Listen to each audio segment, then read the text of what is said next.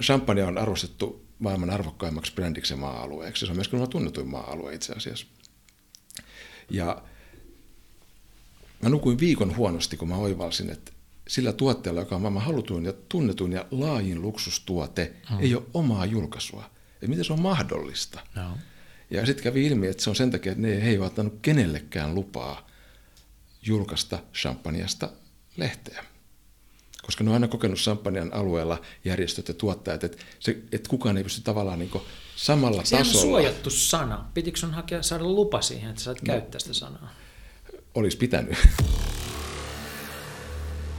Hurjat muutokset, huikeat mahdollisuudet, vaikeat kysymykset, suuret päätökset ja hyvä elämä. Tenex Finland podcast tuo seuraasi Suomen tulevaisuuden tekijät, näkijät ja etsijät. Isäntänä Jaakko Tapaninen.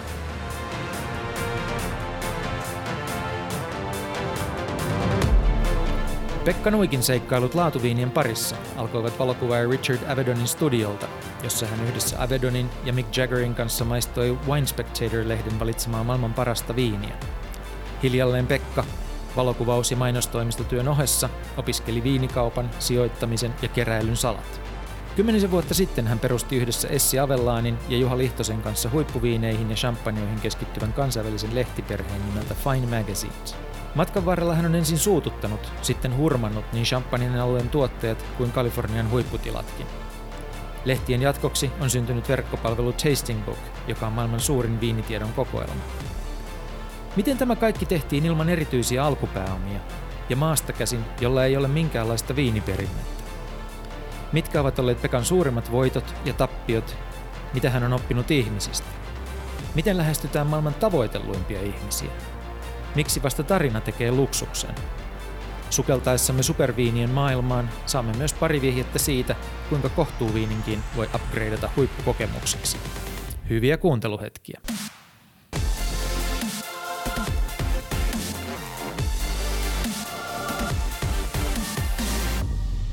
Pekka Nuikki, tervetuloa ohjelmaan. Vau, kiitos hei. On ihan supermiellyttävää olla täällä. Meillä on poikkeuksellinen tilanne tässä podcastissa. Meillä on keskellä pöytää kultainen champagne-pullo, josta me ollaan jo hiukan maistettu, ja sisältökin on jokseenkin huikea. Mä en ole ikinä ennen nähnyt tällaista pulloa. Pekka, mitä me juodaan? Me juodaan ehkä tämän hetken kovinta ja halutuinta champagne luksusbrändiä nimeltä Armand de Brignac, joka itsessään tuon kultaisen pullon lisäksi niin tarjoaa monelle meistä myöskin henkisiä ja fyysisiä nautintoja.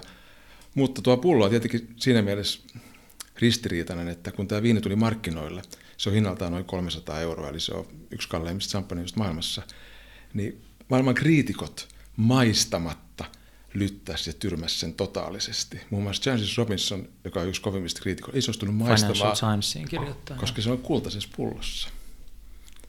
Se piti sitä liian luksuksena jo. Tota, koska tämä tuli markkinoille? 2009. Eli tämä on tuore. Miten, siis kun mä en ikinä ennen kuullut tästä, niin miten tämä tuotiin markkinoille ja ketkä tätä juo?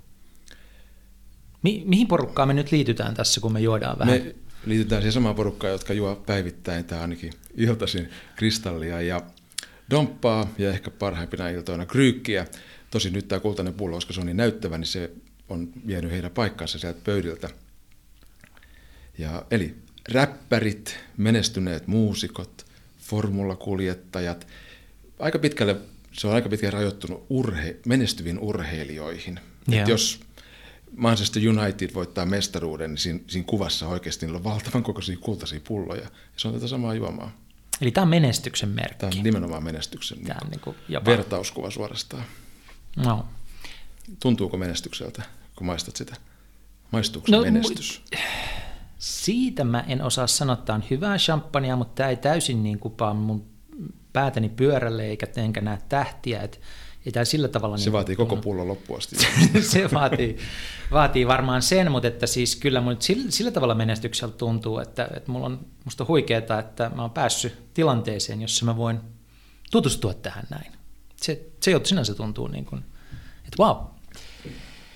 Mutta kelataan me puhutaan viinistä tänään paljon, tosi paljon, mutta kelataan siihen hetkeen, kun sä tutustuit laatuviineihin. Vuonna 1989 oli tilanne, jossa sun annettiin maistaa arvostelijoiden mukaan tosi hyvää viiniä. Voitko viedä meidät siihen tilanteeseen? Mitä silloin tapahtui, kun ensimmäistä kertaa sait todella huippuviiniä juodaksesi?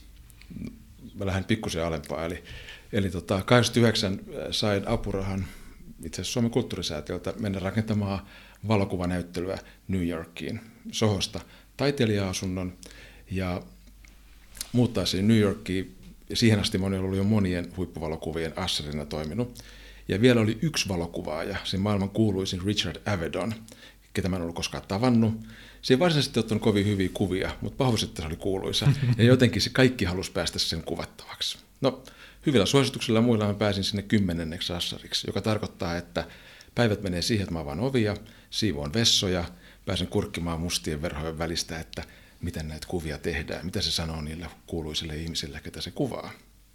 Ja tota, tuli päivä, jolloin piti kuvata Rolling Stonesin kansi, johon oli tietenkin nimensä mukaisesti valittu Rolling Stonesin laulaja Mick Jagger.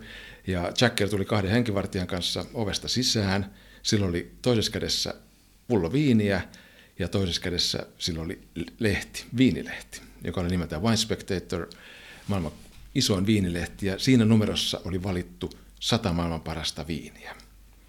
No Jacker tietysti toi lehden osoittaakseen, että pullo, joka hänellä oli, oli juuri se, joka on valittu maailman parhaaksi viiniksi. Sattumalta olin se ovenavaaja. Jacker antoi minulle pullon ja pyysi, että avaa tuon lasit ja kaada, jolla mä menin sinne keittiöön ja siihen asti mä olin juonut pelkkiä halpoja Sauvignon Blanckeja. Ja tota, sain viinipullon sitten auki, että se ei hajonnut eikä se roiskunut mihinkään vein sen studion puolelle, niitä harvoja kertoja, kun oikeasti pääsi studion puolelle. Mm. Ja sitten kaadoin kaikille viiniä. Ja sitten Jacker sanoi, että hei, et kaadan nyt itsellekin. Ja sitten mä olin niin kuin, että okei, no kaadetaan itsellekin. Ja, ja siinä tilanteessa, vaikka Jacker ei ole mikään mun sellainen niin henkilökohtainen, ketä mä palvoisin, mutta se on kuitenkin Jacker, Richard Avedon ja se tilanne, että me juodaan maailman parasta viiniä siinä yhdessä ja kilistellään, mm-hmm. niin tota, siinä oli jotain niin maagista, että se viini maistuu oikeasti ihan taivaalliselta. Ja. Ensimmäistä kertaa mä koin sen, että viini tuottaa muunlaisia tunteita kuin päihtymystä. Tuot, tuotti niin valtavaa mielihyvää. Ja tietenkin se tavallaan loi myöskin muistijäljen sille tilaisuudelle, sille hetkelle. Ja se, se yksi hetki muutti tavallaan joltakin osin oman elämäni. Seuraavana päivänä mä juoksin ympäri New Yorkia etsimässä sitä pulloa, että onko sitä missään. ja sitten aika monen kaupan jälkeen onnistui löytämään yhden pullon. Mutta siitä se kaikki alkoi. Wow. Vielä tuossa niin kun on läsnä jo monta kohtaa, johon tekee mieli tarttua, mutta että sen sijaan, että puhuttaisiin siitä viinistä kauheasti, niin mua kiinnostaa tämä, että miten sä järjestit itsesi siinä tilanteessa suomalaisena kaverina apurahalla New Yorkissa niin Richard Avedonin kymmenenneksi assistentille. Miksi, mitä sun piti tehdä, jotta sä pääsit availemaan niitä ovia ja siivoilemaan niitä vessoja maailman kuuluisimman valokuvaajan studioon? No onneksi ei ihan sitä samaa, mitä monta monta vuotta aikaisemmin ollut. Mä, mä aloitin valokuvaajana kuusi vuotta aikaisemmin ja mä uskoin jo silloin siihen, että, että kannattaa oppia. Sen sijaan, että minä opiskelen valokuvausta yritin taiditeolliseen korkeakouluun, en päässyt, vaikka sitten myöhemmin olin siellä opettajana, niin, tota, niin 5-6 vuotta opiskella työtä, jonka haluaa aloittaa tänään, tuntui niin mm. mahdottomalta ajatukselta, jolloin mä päätin, että mä lähden maailmalle ja otan yhteyttä maailman parhaimpia valokuvaajia. Kyllä joku ottaa mut töihin, tietenkin maksutta. Ja mun onnistin, mä pääsin sitten aikaman yrittämisen jälkeen Reinhard Wolfille Saksaan käymään tota, ja ja sitten siitä se johti se tie useimman valokuvaajan kautta Italiassa, Englannissa, ihan Helmut Newtonia myöden. Mä olin siellä viikon töissä, kuukauden töissä, mutta siinä tavallaan pystyi omaksumaan sen, sen asian, mikä teki niistä Helmut, Newt, Helmut Newtonista Helmut Newtonin. Yritti löytää sen yhden mm. asian. Ja, kun se oma, ja loppujen lopuksi mulla oli kahdella kymmenellä valokuvaajalla, joka tarkoittaa, että mulla oli iso nivaska näitä suosituskirjeitä. Ja. ja sitä kautta sitten monta monta vuotta myöhemmin – Eli silloin kun menin New Yorkiin, niin oli hyvät suositukset. Ja jälleen toki mä en mitään palkkaa siitä saanut, eli pääsin ihan vaan sinne. Mutta siis opiskelit se valokuvausta missä? En koskaan. Et missä, koskaan. En. Se vaan menit niin kuin valokuvaajalta valokuvaajalle ja opit niiltä. Kyllä, juuri näin. strategia tai taktiikka, jota sä oot toteuttanut sitten myöhemmin Mä Oikeastaan vähän kaikessa. Että on toki, joo, ja esimerkiksi Lontoossa opetin tota Printing College tai Printing Art Collegeissa niin valokuvausta myös, kuten sitten täältä ääritilaisessa korkeakoulussakin, mm. mutta itse en ole sitä kyllä opiskellut missään. Toinen semmoinen hauska tarina tämän sun alkuajoista, tämän tota, Mick Jaggerin lisäksi on se syy, miksi sä alun perin aloit valokuvata. Onko se legenda vai onko se totta, että sä halusit ryhtyä valokuvaajaksi sen takia, että sä pääsisit lähelle kauniita naisia? Se on valitettavasti totta. Se on totta. se on totta. On todellakin yksi, yksi hetki hyvän ystäväni kanssa, Horst Neumann, joka edelleen valokuvaaja ja, ja asuu täällä Helsingissä, tota, jolloin meillä oli yksi, yksi sunnuntai-päivä, jolla me juotiin hänen luonaan puolikas pullo konjakkia. Hmm. Ja, tota, ja mietittiin, että mitä me halutaan tehdä. 21, Minkä ikäisiä kollegat oli? 21-vuotiaita. Mä olin menossa opiskelemaan psykologiaa Turun yliopistoon, mutta sekin tuntui vähän niin kuin vaihtoehtona pitkältä. Ja, ja sitten me ajateltiin, että miten me haluttaisiin viettää meidän elämä 21-vuotiaat nuoret miehet Porista. Ja, ja ajateltiin, että, että voiko elämä olla hienompaa kuin elää siinä muotimaailmassa kauniiden ihmisten mm-hmm. ympäröimänä. Ja tietenkin vuosia myöhemmin se ajatus oli aivan naivi ja ymmärtää, miksi silloin tuntui siltä, mutta toki se, oli, se johti siihen, että itsekin kuvasin yli sadassa maassa kaikenlaisia kuvauksia ihan niin jokaisella mantereella ja, ja se elämä tavallaan siihen aikaan, niin olihan se mahtavaa. Oli, oli. oli että sitä ei, mistä sä voit tietää sen? No siis, kyllä mä seurasin sitä. Kato siis City-lehdessä ja Image-lehdessä seurasin sitä maailmaa kuitenkin sivusta. En sitä itse elänyt, mutta siis Joo, muista, totta, missä totta, asemassa valokuvaajat oli Niin, silloin. ja missä asemassa myöskin itse olit silloin, että sähän olit myöskin luomassa trendejä ja muita, missä myöskin muoti oli yksi iso osa. Joo. Ja tota, joo, se jo, että siitä se lähti tästä, että se johti siihen, että maanantaina kävelin vanhempieni luokse ja sanoin, että oli 800 000 markkaa lainaa, eli mä tulin pankki, että takaatteko sen, me ryhdytään valokuvaajiksi täysin tyhjästä. Jaa. Ja tota, muistan senkin, kun mentiin samalla viikolla sitten, kun vanhempani suostuivat asiaan, niin mentiin sitten Tampereelle Salmaselänteelle, joka oli tällainen ammattivalokuvalaiden myyntipaikka. Ja ne, hän esitteli mulle palkkikameraa. Jaa. Ja mulla kesti kauan, että mä tajusin, että se on kamera. Siitä, siitä lähdettiin. Ja tota, vuoden päästä kuvattiin muun muassa Marimekolle ja ynnä muille vastaaville brändeille, että tehtiin aika kovaa markkinointityötä ja samalla päivät markkinoitiin ja yöt opeteltiin kuvaamaan. Ensimmäisessä kuvauksessa kaikkein hankalinta oli se, että saanko mä tästä kuvasta terävän. Se oli se koko lähtökohta, että tuleeko tästä terävä. Ja mä kuvasin ison tota, nahasta valmistavan yrityksen niin kuin vaatemallistoa, ja se mm. terävyys oli mun haaste. Että aika pitkälle ollaan siitä menty. Tota, sä ehdit tehdä niin valokuvaajana aika lailla sen, mitä suomalainen noissa piireissä pyörivä valokuva ehtii tehdä, mutta sitten niin loppujen lopuksi suhteellisen nopeasti susta tuli luova johtaja yhteen mainostoimistoon. Minkä takia sä niin kun, et pysynyt pelkästään valokuvaajana, vaan jatkoit siitä sitten No ehkä se, se sanoit aika hyvin sen sinänsä, että tavallaan tuli tehtyä lähes sen kaiken, okay. mitä täällä voi tehdä. Ja oikeastaan niin maailmallakin, että sen jälkeen se olisi vaatinut seuraava steppi, olisi vaatinut niin iso henkilökohtaustuhrausta jo ja. ajallisesti ja muuttamalla pysyvästi toiseen maahan. Ja, ja, tota, ja sitten no se luonnollinen syy ehkä, että tuli perhettä, tuli pieniä lapsia, pitää tavallaan pysähtyä aloilleen. Mutta toisaalta ei ollut mitään tehtävissä sen valokuvauksen suhteen täällä, niin piti tavallaan luoda uusi ammatti. Ja päädyin muutaman niin kuin, reitin kautta sitten tosiaankin mainostoimiston luovaksi johtajaksi ja, ja sitten vähän myöhemmin vielä omistajaksi. Miten päädytään, niin kuin, kun ollaan valokuvaaja ja sitten yhtäkkiä päädytään mainostoimista luovaksi johtajaksi, kohta omistajaksi, niin tavallaan mitä se hyppy vaatii?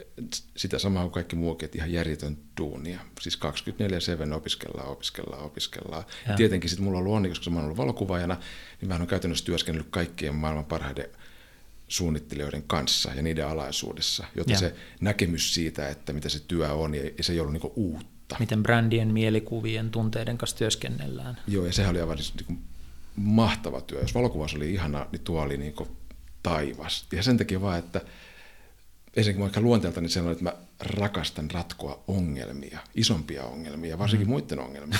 Tässä kohtaa aukesi yhtäkkiä näyteikkunan lukemattomiin yrityksiin, sekä suomalaisiin että kansainvälisiin.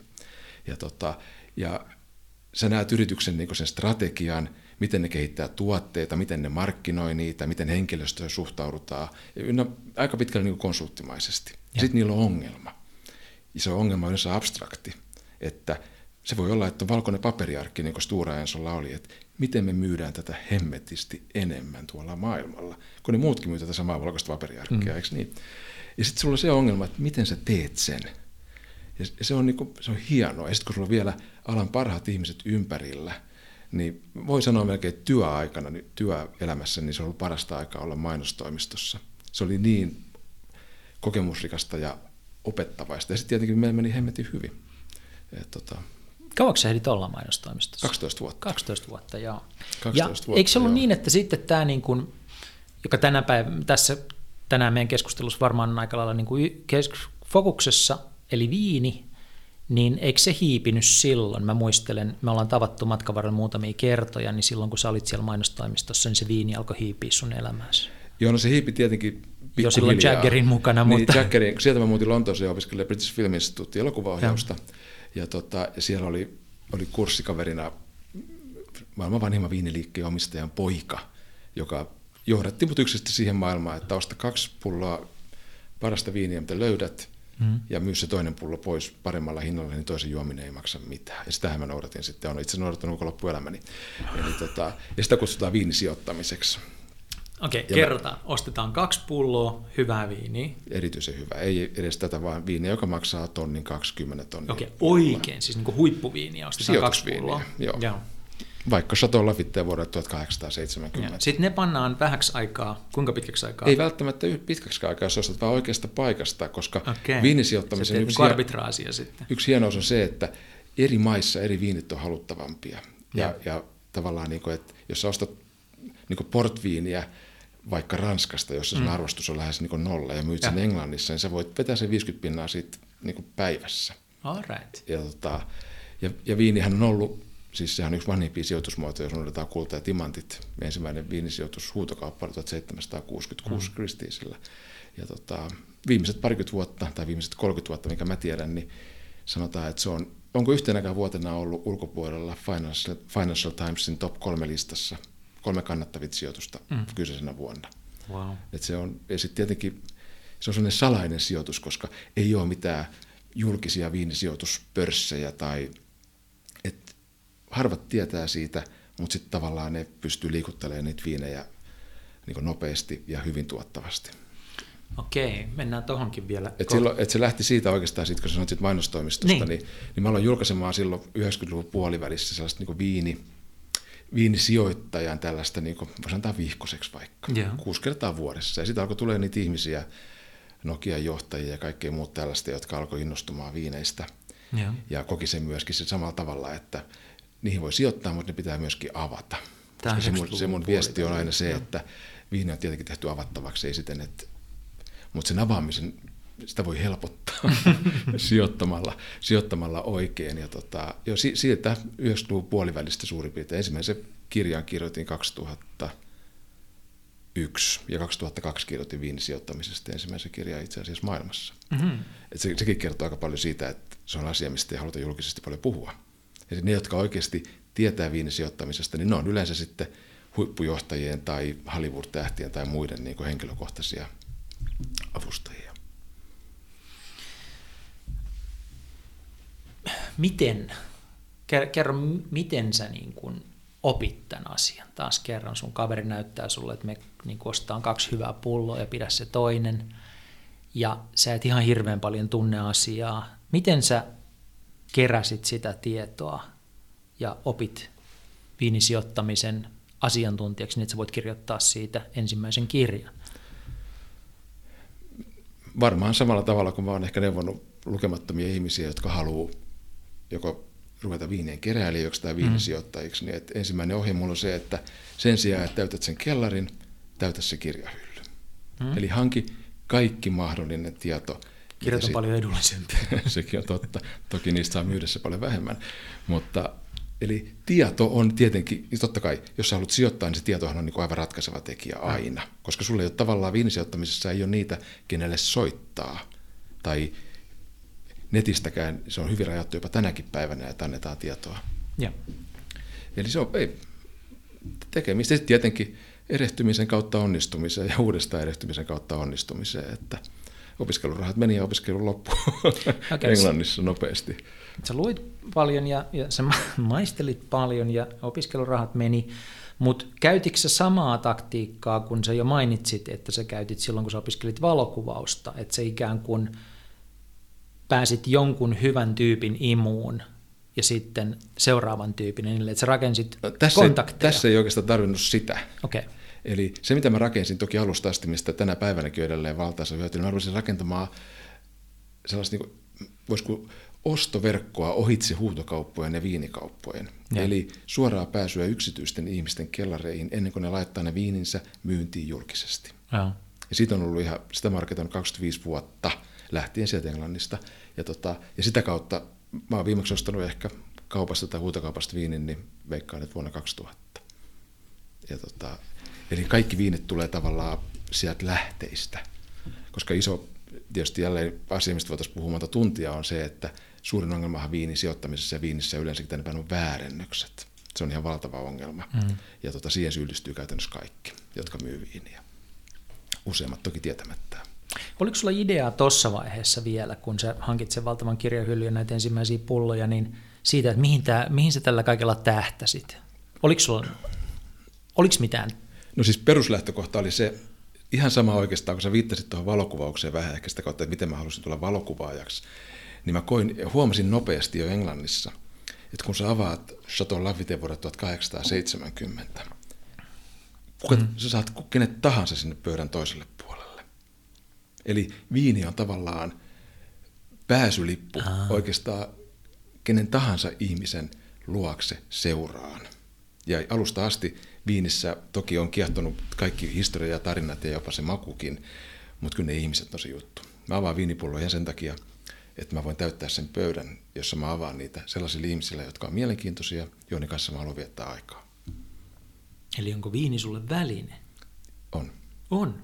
Ihan täysin väline. Se kertoo jo sitten, niin kuin mainitsinkin joskus, että tosiaan elämässäni kaksi kertaa ollut juovuksissa, niin mulla ei ole sellaista niin kuin, minkäänlaista alkoholin hakuisuutta, että se tuottaisi mitään mielihyvää. Et toki ne ainutlaatuiset maut tuottaa sitä, mutta ei läheskään sitä samaa, mitä ne ihmiset Ni, Nehän, jotka tuntee sut, niin tietää susta kaksi asiaa. Toinen on se, että sä oot sitä mieltä, että viini ei ole tehty sitä varten, että se jätetään kellariin, vaan että se pitäisi juoda. Ja toinen on se, että kun on juonut viiniä, niin sitä pitää juoda niin vähän, että pääsee autolla kotiin. Ja, tämä koskee ennen kaikkea itseäni. Niin. Joo, kyllä. Joo, että nämä kyllä. on sun sääntöjä. Joo, nämä on sellaisia sääntöjä tavallaan, että tämähän on, ammattinahan tämä on vaarallinen, kun avaat tuhansia pulloja vuodessa. Ja. Ja tota, voit kuvitella se, Pitää olla sääntöjä. Kuvittele se hetki, kun menee lääkäritarkastuksessa ja kysyy, että miten alkoholin käyttö. Eikö kerrot, että no muutama tuhat pulloa vuodessa. Joo. Okei, okay, mutta että siis että tällä oli välineellinen arvo, vaikka ollaankin tekemisissä. Ja toisaalta ehkä juuri siksi me ollaan tekemisissä maailman niin kuin halutuimpien asioiden kanssa. Mm. Mutta vielä tuosta, että syntyisi kuvaa siitä, että mitä tarkoitetaan viinisijoittamisella, niin mun mielestä ensinnäkin niin kuin tämmöinen maallikko kuvittelee, että viinisijoittaminen on sitä, että ymmärretään, mitkä viinit vanhenee hyvin ja ostetaan niitä kellaria ja jätetään ne sinne. Ja sitten seuraava sukupolvi juo ne tai myy ne tai jotain semmoista. Mutta tuossa viittasit siihen, että tärkeää on tämä kaupankäynti. Niin, niin siis on kaupankäyntiä, on, on keräilyä, on tämmöistä pitkän aikavälin sijoittamista. Miten tämä maailma toimii? Minkälaisia toimijoita siinä on? Ja... No siinä on oikeastaan kaikki noita. Ja, ja tietenkin useimmat toimijat tarjoaa sitä palvelua, että ostat nyt ja pidät sen 15-20 vuotta ja myyt ja. sitten, joka on tietysti pitkä tie. Eli sen takia, että se on viini. Har... Mm-hmm. Siis mä tiedän niin monta hyvinkin menestyvää ihmistä, jotka on päättänyt sijoittaa viineihin todella paljon. Ja. Kymmenen vuoden kuluttua niitä pulloja ei ole jäljellä, ne on juotu. Et siinä jotenkin väistämättä käy hyvin helposti, jollei se sun elinkeino ole siitä kiinni tai elämä, yeah. että ne viinit tuottaa voittoa, ne nautitaan. Mä en tiedä yhtään ihmistä, ketä mä oon auttanut, joka olisi loppujen lopuksi myynyt ne viininsä pois. Eli se viinisijoittaminen on tavallaan niin kuin, se on aistiharha lähestulkoon siitä, että miksi minä teen näin. Okay. Et tota, sillä hämätään pitkälle. Mun mielestä sillä niin kuin, tavallaan saadaan syy hankkia iso kellari, missä on mahtavia viinejä. Mutta sitten ne juodaan itse pois. Kyllä. Ja tietenkin se on jo siinä, että yleensä ne juodaan ihmisten muiden seurassa tarjotaan ystäville tai tuntemattomille. Jolloin saa pöydään, pöytään kenet tahansa, kun avaa öö, maailman parhaita viinipulloja. Näin se menee. Wow. Entäs sitten sellaisia, se viittasit itse semmoisena toimijana, joka osaa tehdä tällaista niin kuin arbitraasia, eli tietää, että toisaalla jostain saa halvemmalla, jossain voi myydä kalliimmalla mm. ja pelaa sillä välillä. Paljonko teidän tapaisia tyyppejä on, joka tietää, että portviiniä saa Ranskasta edullisesti ja sitten kun mä myyn sen Lontoossa, niin mun tarvitse mennä kuin junalla vähän matkaa ja ja tota, mä tienaan tälle hyvin. Toki ton tietää nyt moni. moni Tämän jo. jälkeen niin, tietää aika moni. Senkin tässä on muutama kirja tullut julkaistu. Että tota, mutta siis Joo, siis viinikauppiaitahan on maailma täynnä. Mm. Viinikauppiaita on kymmeniä tuhansia. Ja yeah. nyt kun on tullut netti vielä, niitä on vielä enemmän. Ja kaikkien tietenkin pyrkii tekemään mahdollisimman hyvää tulosta sillä, mitä, mitä ne myy. Yeah. Ja tota, mutta sellaisia viinisijoittajia, niitä oli paljon, tai sanotaan paljon, mutta niitä oli paljon enemmän kuin tänä päivänä. Koska nettihan on tietysti on kaikesta läpinäkyvää, mm. niin se mahdollisuus, että sä onnistut ostamaan jostain 150 pulloa vuoden 59 Petrusta vaikka 300 eurolla pullo, ja, ja sitten sä myyt ne päivän päästä 1600 eurolla pullo pois. Hmm. Niin sellaisia sattuu enää äärimmäisen harvoin. Okay. Mutta silloin vielä... Internet pilasi tämänkin. Todellakin. Okay. Ja tota, mutta sanotaanko, että se on tehnyt siitä vaan niinku, ihan niin kuin valokuvauksesta, että kaikki osaa tehdä sitä. Okay. Näkee vaan tarpeeksi vaivaa. Joo, joo. Sitten tämä sun vakava harrastus tekee susta pikkuhiljaa kustantaja. Eli sä perustit Fine magazinein jossain vaiheessa. Kerro siitä, että mikä oli se tie siitä, että sä vaan niin kuin, no sä mainitsit jo tuossa, että tuli muutama lehtinen ja sitten sä kirjoitit kirjan ja niin edelleen, mutta että sitten sulla on, on niin rakentunut hyvin kunnianhimoinen kustannusbisnes tämän kaiken ympärille. Mikä on ollut se polku? Siis täynnä arvaamattomia yllätyksiä. Ja, mutta kerro, kerro, miten joo, sinne niin pääsit liikkeelle. Joo, eli joo, sit, Mä en usko, että kauhean moni on törmännyt Fine Magazine. Ei, ei, ei varsinkaan tässä maassa. Ja tota, joo, eli se johti sitten se ensimmäinen kirja toiseen kirjaan ja kolmanteen neljään ja sitten varmaan kuudennen kirjan jälkeen alkoi tulee sellainen olotila, että tästä viinistä pystyy kirjoittamaan. Ja sitten tavallaan kun oli valokuva ja taustaa vielä, niin se kokonaispaketti, hmm. että kirjassa on tietysti tekstit ja kuvat ja. kaikki niin omaa käsialaa. Ja, mutta sitten mä huomasin, että niiden ihmisten kautta, jotka nauttii näitä huippuviinejä, ja tota, olin siihen mennessä kuitenkin ehtinyt pitää jo muutama sata tilaisuutta, että niiltä puuttuu se tieto.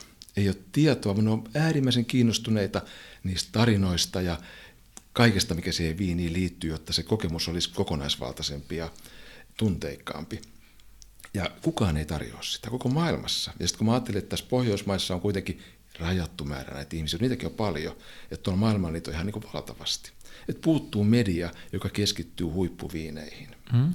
Ja, ja siis niin kuin nyt tavallaan taas, että ymmärretään, niin siis onhan kaikki tuntain jo, siis on Wine Spectator ja niin edelleen, mutta mikä on tämä niin kuin hyppy huippuviineihin, jolle ei ollut omaa mediaa? Huippuviineeksi tavallaan kutsutaan viinejä, jotka ehkä, jos puhutaan sitä hintaa ehkä auttaa parhaiten, niin sanotaan, että 150 euroa pullo, niin. siitä ylöspäin. Okay. Ja toki sitten tietenkin kaikki maailman sijoitusviinit, joita kuitenkin on niin miljoonia eri brändejä ja vuosikertoja. Eli niitä on paljon. Okay. Ja, tota, ja viinisijoittajiakin oli silloin, kun me perustin Finein, niin 2005, niin niitäkin oli 150 000 rekisteröitynyt. Kukaan ei kertonut heille, mitä kannattaa ostaa, milloin ne kannattaa juoda, milloin ne kannattaa myydä, ynnä muuta, ynnä muuta. Ja tota, tosiaan 2005 aheessa niin kotiin kauniaisiin tuossa kehä, se kehä kakkosella, jo oli juuri varmaan avattu, niin tota, soitin Juha Lihtoselle ja Essi Avellaanille ja sanoin, että on yksi tavoite. Perustetaan maailman kovatasoisin viinilehti Suomesta. Ja, ja tota, muutama viikko myöhemmin mä sain istumaan heidät saman pöydän äärelle ja tota, kerroin, että nyt vallataan maailma. Et vaikein asia tässä on se, että me itse uskotaan siihen. Ja, ja että tuolla on valtava massa, mutta meidän pitää se tehdä täältä kotimaasta, Suomesta käsin, joka tarkoittaa, että meidän uskottavuus kaikkialle tässä asiassa on lähestulkoon nolla. Miten Suomesta voisi tulla maailman parhaista viineistä tietävä auktoriteetti? Ja tota, sanotaanko, että hyvällä energialla puskettiin läpi ensimmäinen lehti. Ja siinä ensimmäisessä lehdessä oli muutamia aika hyviä oivalluksia, mitä mä ainakin pidin. se tärkein asia, mitä mä ehkä onnistuttiin oivaltamaan siinä vaiheessa lukemattomien virheiden lisäksi, oli se, että mainonta on osa lehden sisältöä. Että meidän pitää satsata siihen mainontaan yhtä paljon kuin itse lehden sisältöä. Huippuaikakauslehdessä on näin. Ja, ja sitten vielä viinilehdet poikkeaa maailmalla käytännössä kaikista tällaisista asiantuntijalehdistä yhdellä tavalla. Eli jos saatat vaikka huippukelloista, kiinteistöistä, lomamatkoista, autoista, oikeastaan minkä tahansa mm. erikoislehden, niin ne elää siitä oman tuoteperheen mainonnasta ja viestinnästä. Joo. Pääsääntöisesti 80 prosenttia Voukin mainonnasta on kauneus, kosmetiikka, muotimainoksia. Joo. Ja tota, sama koskee kaikkia muita. Mutta viinimaailmassa se ei menekään niin. Ei viinitilalliset, ei ne mainosta. Viinitiloja on maailmassa 2500 000, mutta kahdella prosentilla on markkinointibudjetti. Yksi prosentti käyttää ammattilaisia tavallaan siinä markkinoinnissa. Ja sitten me puhutaan huippuviineistä. Ei Petruksen tai Laturin tai Lafiten tai Kryykin, ei ne tarvitse mainostaa. Kysyntä on paljon suurempi kuin mitä ne pystyy koskaan tuottamaan. Jolloin lähtökohtaisesti meillä ei ollut ainuttakaan mainostajaa maksamaan niitä lehtiä. Ja sitä kautta me päätettiin siinä kohtaa, että lähestytään vain ja ainoastaan maailman huippumainostajia. Ja mä sanoinkin ensimmäisessä kokouksessa, että meidän ensimmäinen aukeama ekas viinilehdessä on oltava sen hetken kallein auto, joka oli Maybach, mm. joka ei mainosta lainkaan. Mm. Ja, tota, ja mä halusin, että ne maksaa siitä suomalaiseen viinilehteen. Ja meillä oli ekas lehdessä Maybachin aukeama ekana, ja toisena oli Maserati, ja sitten tuli jotain muita. Ja, tota, ja sitä kautta lähdin siitä ajatuksesta, että koska me ollaan viinilehti Suomesta, meillä on hyvä nimi, meillä on Fine, niin mä, haluan, mä brändään itseni siihen joukkoon, meidän tuotteen siihen joukkoon, mihin ne mainostajat on jo valtavalla rahalla ja vuosien työllä tehnyt. Silloin kun sä avaat meidän lehden, siinä on Bentley ekana, mm. ja toisena on ehkä Aston Martin, sitten tulee Patek Philippe, sitten tulee Brioni, niin se lukija kokee, että meidän tuote on osa tätä samaa maailmaa, koska nämä on hyväksyneet tämän lehden siksi Joo, tavallaan niin ikkunaksi, missä ne edustaa itseään Ja markkinoi itseään. Ja, tota, ja se, oli, se oli se pelastava ehkä oivallus, minkä takia me päästiin nopeasti eteenpäin. Me tehtiin Suomessa vuosilehteä, sen jälkeen me tehtiin se Pohjoismaissa. Sitten me mentiin Saksaan, löydettiin yhteistyökumppani ja tota, Saksa, Saksa on ollut meidän niin suurin markkina, oikeastaan saksankielinen markkina pitkään. Meillä on parhaimmillaan ollut yli miljoona kopioa siellä. Sieltä me hypättiin tota, ehkä vaikeimman haasteen eteen, joka oli Champagne Magazine, ja tota, jossa me todellakin todettiin se, että me ollaan Suomesta kotosi olevia juntteja. Eli champagne, champagne on arvostettu maailman arvokkaimmaksi brändiksi maa-alueeksi. Se on myöskin tunnetuin maa-alue itse asiassa. Ja mä nukuin viikon huonosti, kun mä oivalsin, että sillä tuotteella, joka on maailman halutuin ja tunnetuin ja laajin luksustuote, hmm. ei ole omaa julkaisua. Että miten se on mahdollista? No. Ja sitten kävi ilmi, että se on sen takia, että ne ei ole ottanut kenellekään lupaa julkaista champagneasta lehteä. Koska ne on aina kokenut champagnean alueella järjestöt ja tuottajat, että, se, että kukaan ei pysty tavallaan niin samalla Sehän tasolla. Se on suojattu sana. Pitikö sun hakea, saada lupa siihen, että saat no, käyttää sitä sanaa? Olisi pitänyt. Olisi pitänyt, okei. Okay. Eli totta kai me yritettiin, me neuvoteltiin järjestöjen kanssa ja kaikkea, mutta se, että me ollaan Suomesta, ei millään mennyt niin läpi. Ja me ollaan tehty vasta niin kaksi vuotta lehtiä. Yeah.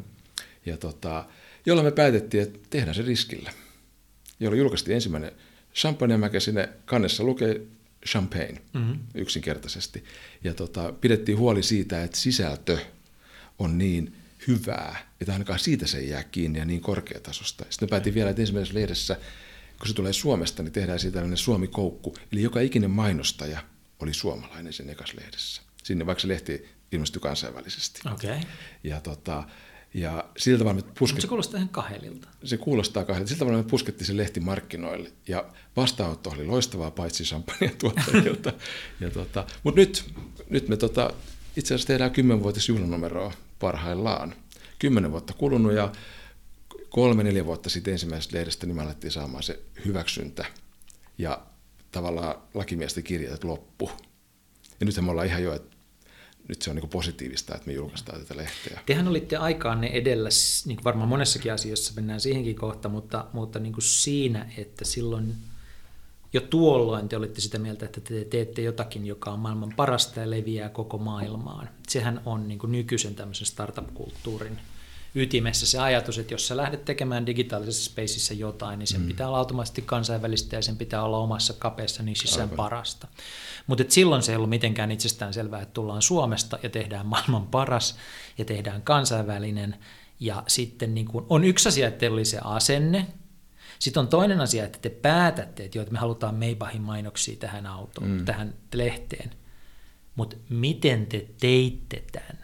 Mistä te saitte niin, kuin niin laadukasta kirjoittamista, että se niin kuin oli maailman parasta, niin laadukasta niin kuin lehden tekemistä, maasta, jossa ei kasva viini, jossa ei ole mitään viiniperinnettä. Miten niin kuin saitte sen tuotteen aikaiseksi ja miten te vakuutitte Maybachin ja Patekin ja niin edelleen siitä, että niiden pitää mainostaa tästä teidän mainiossa lehdessänne?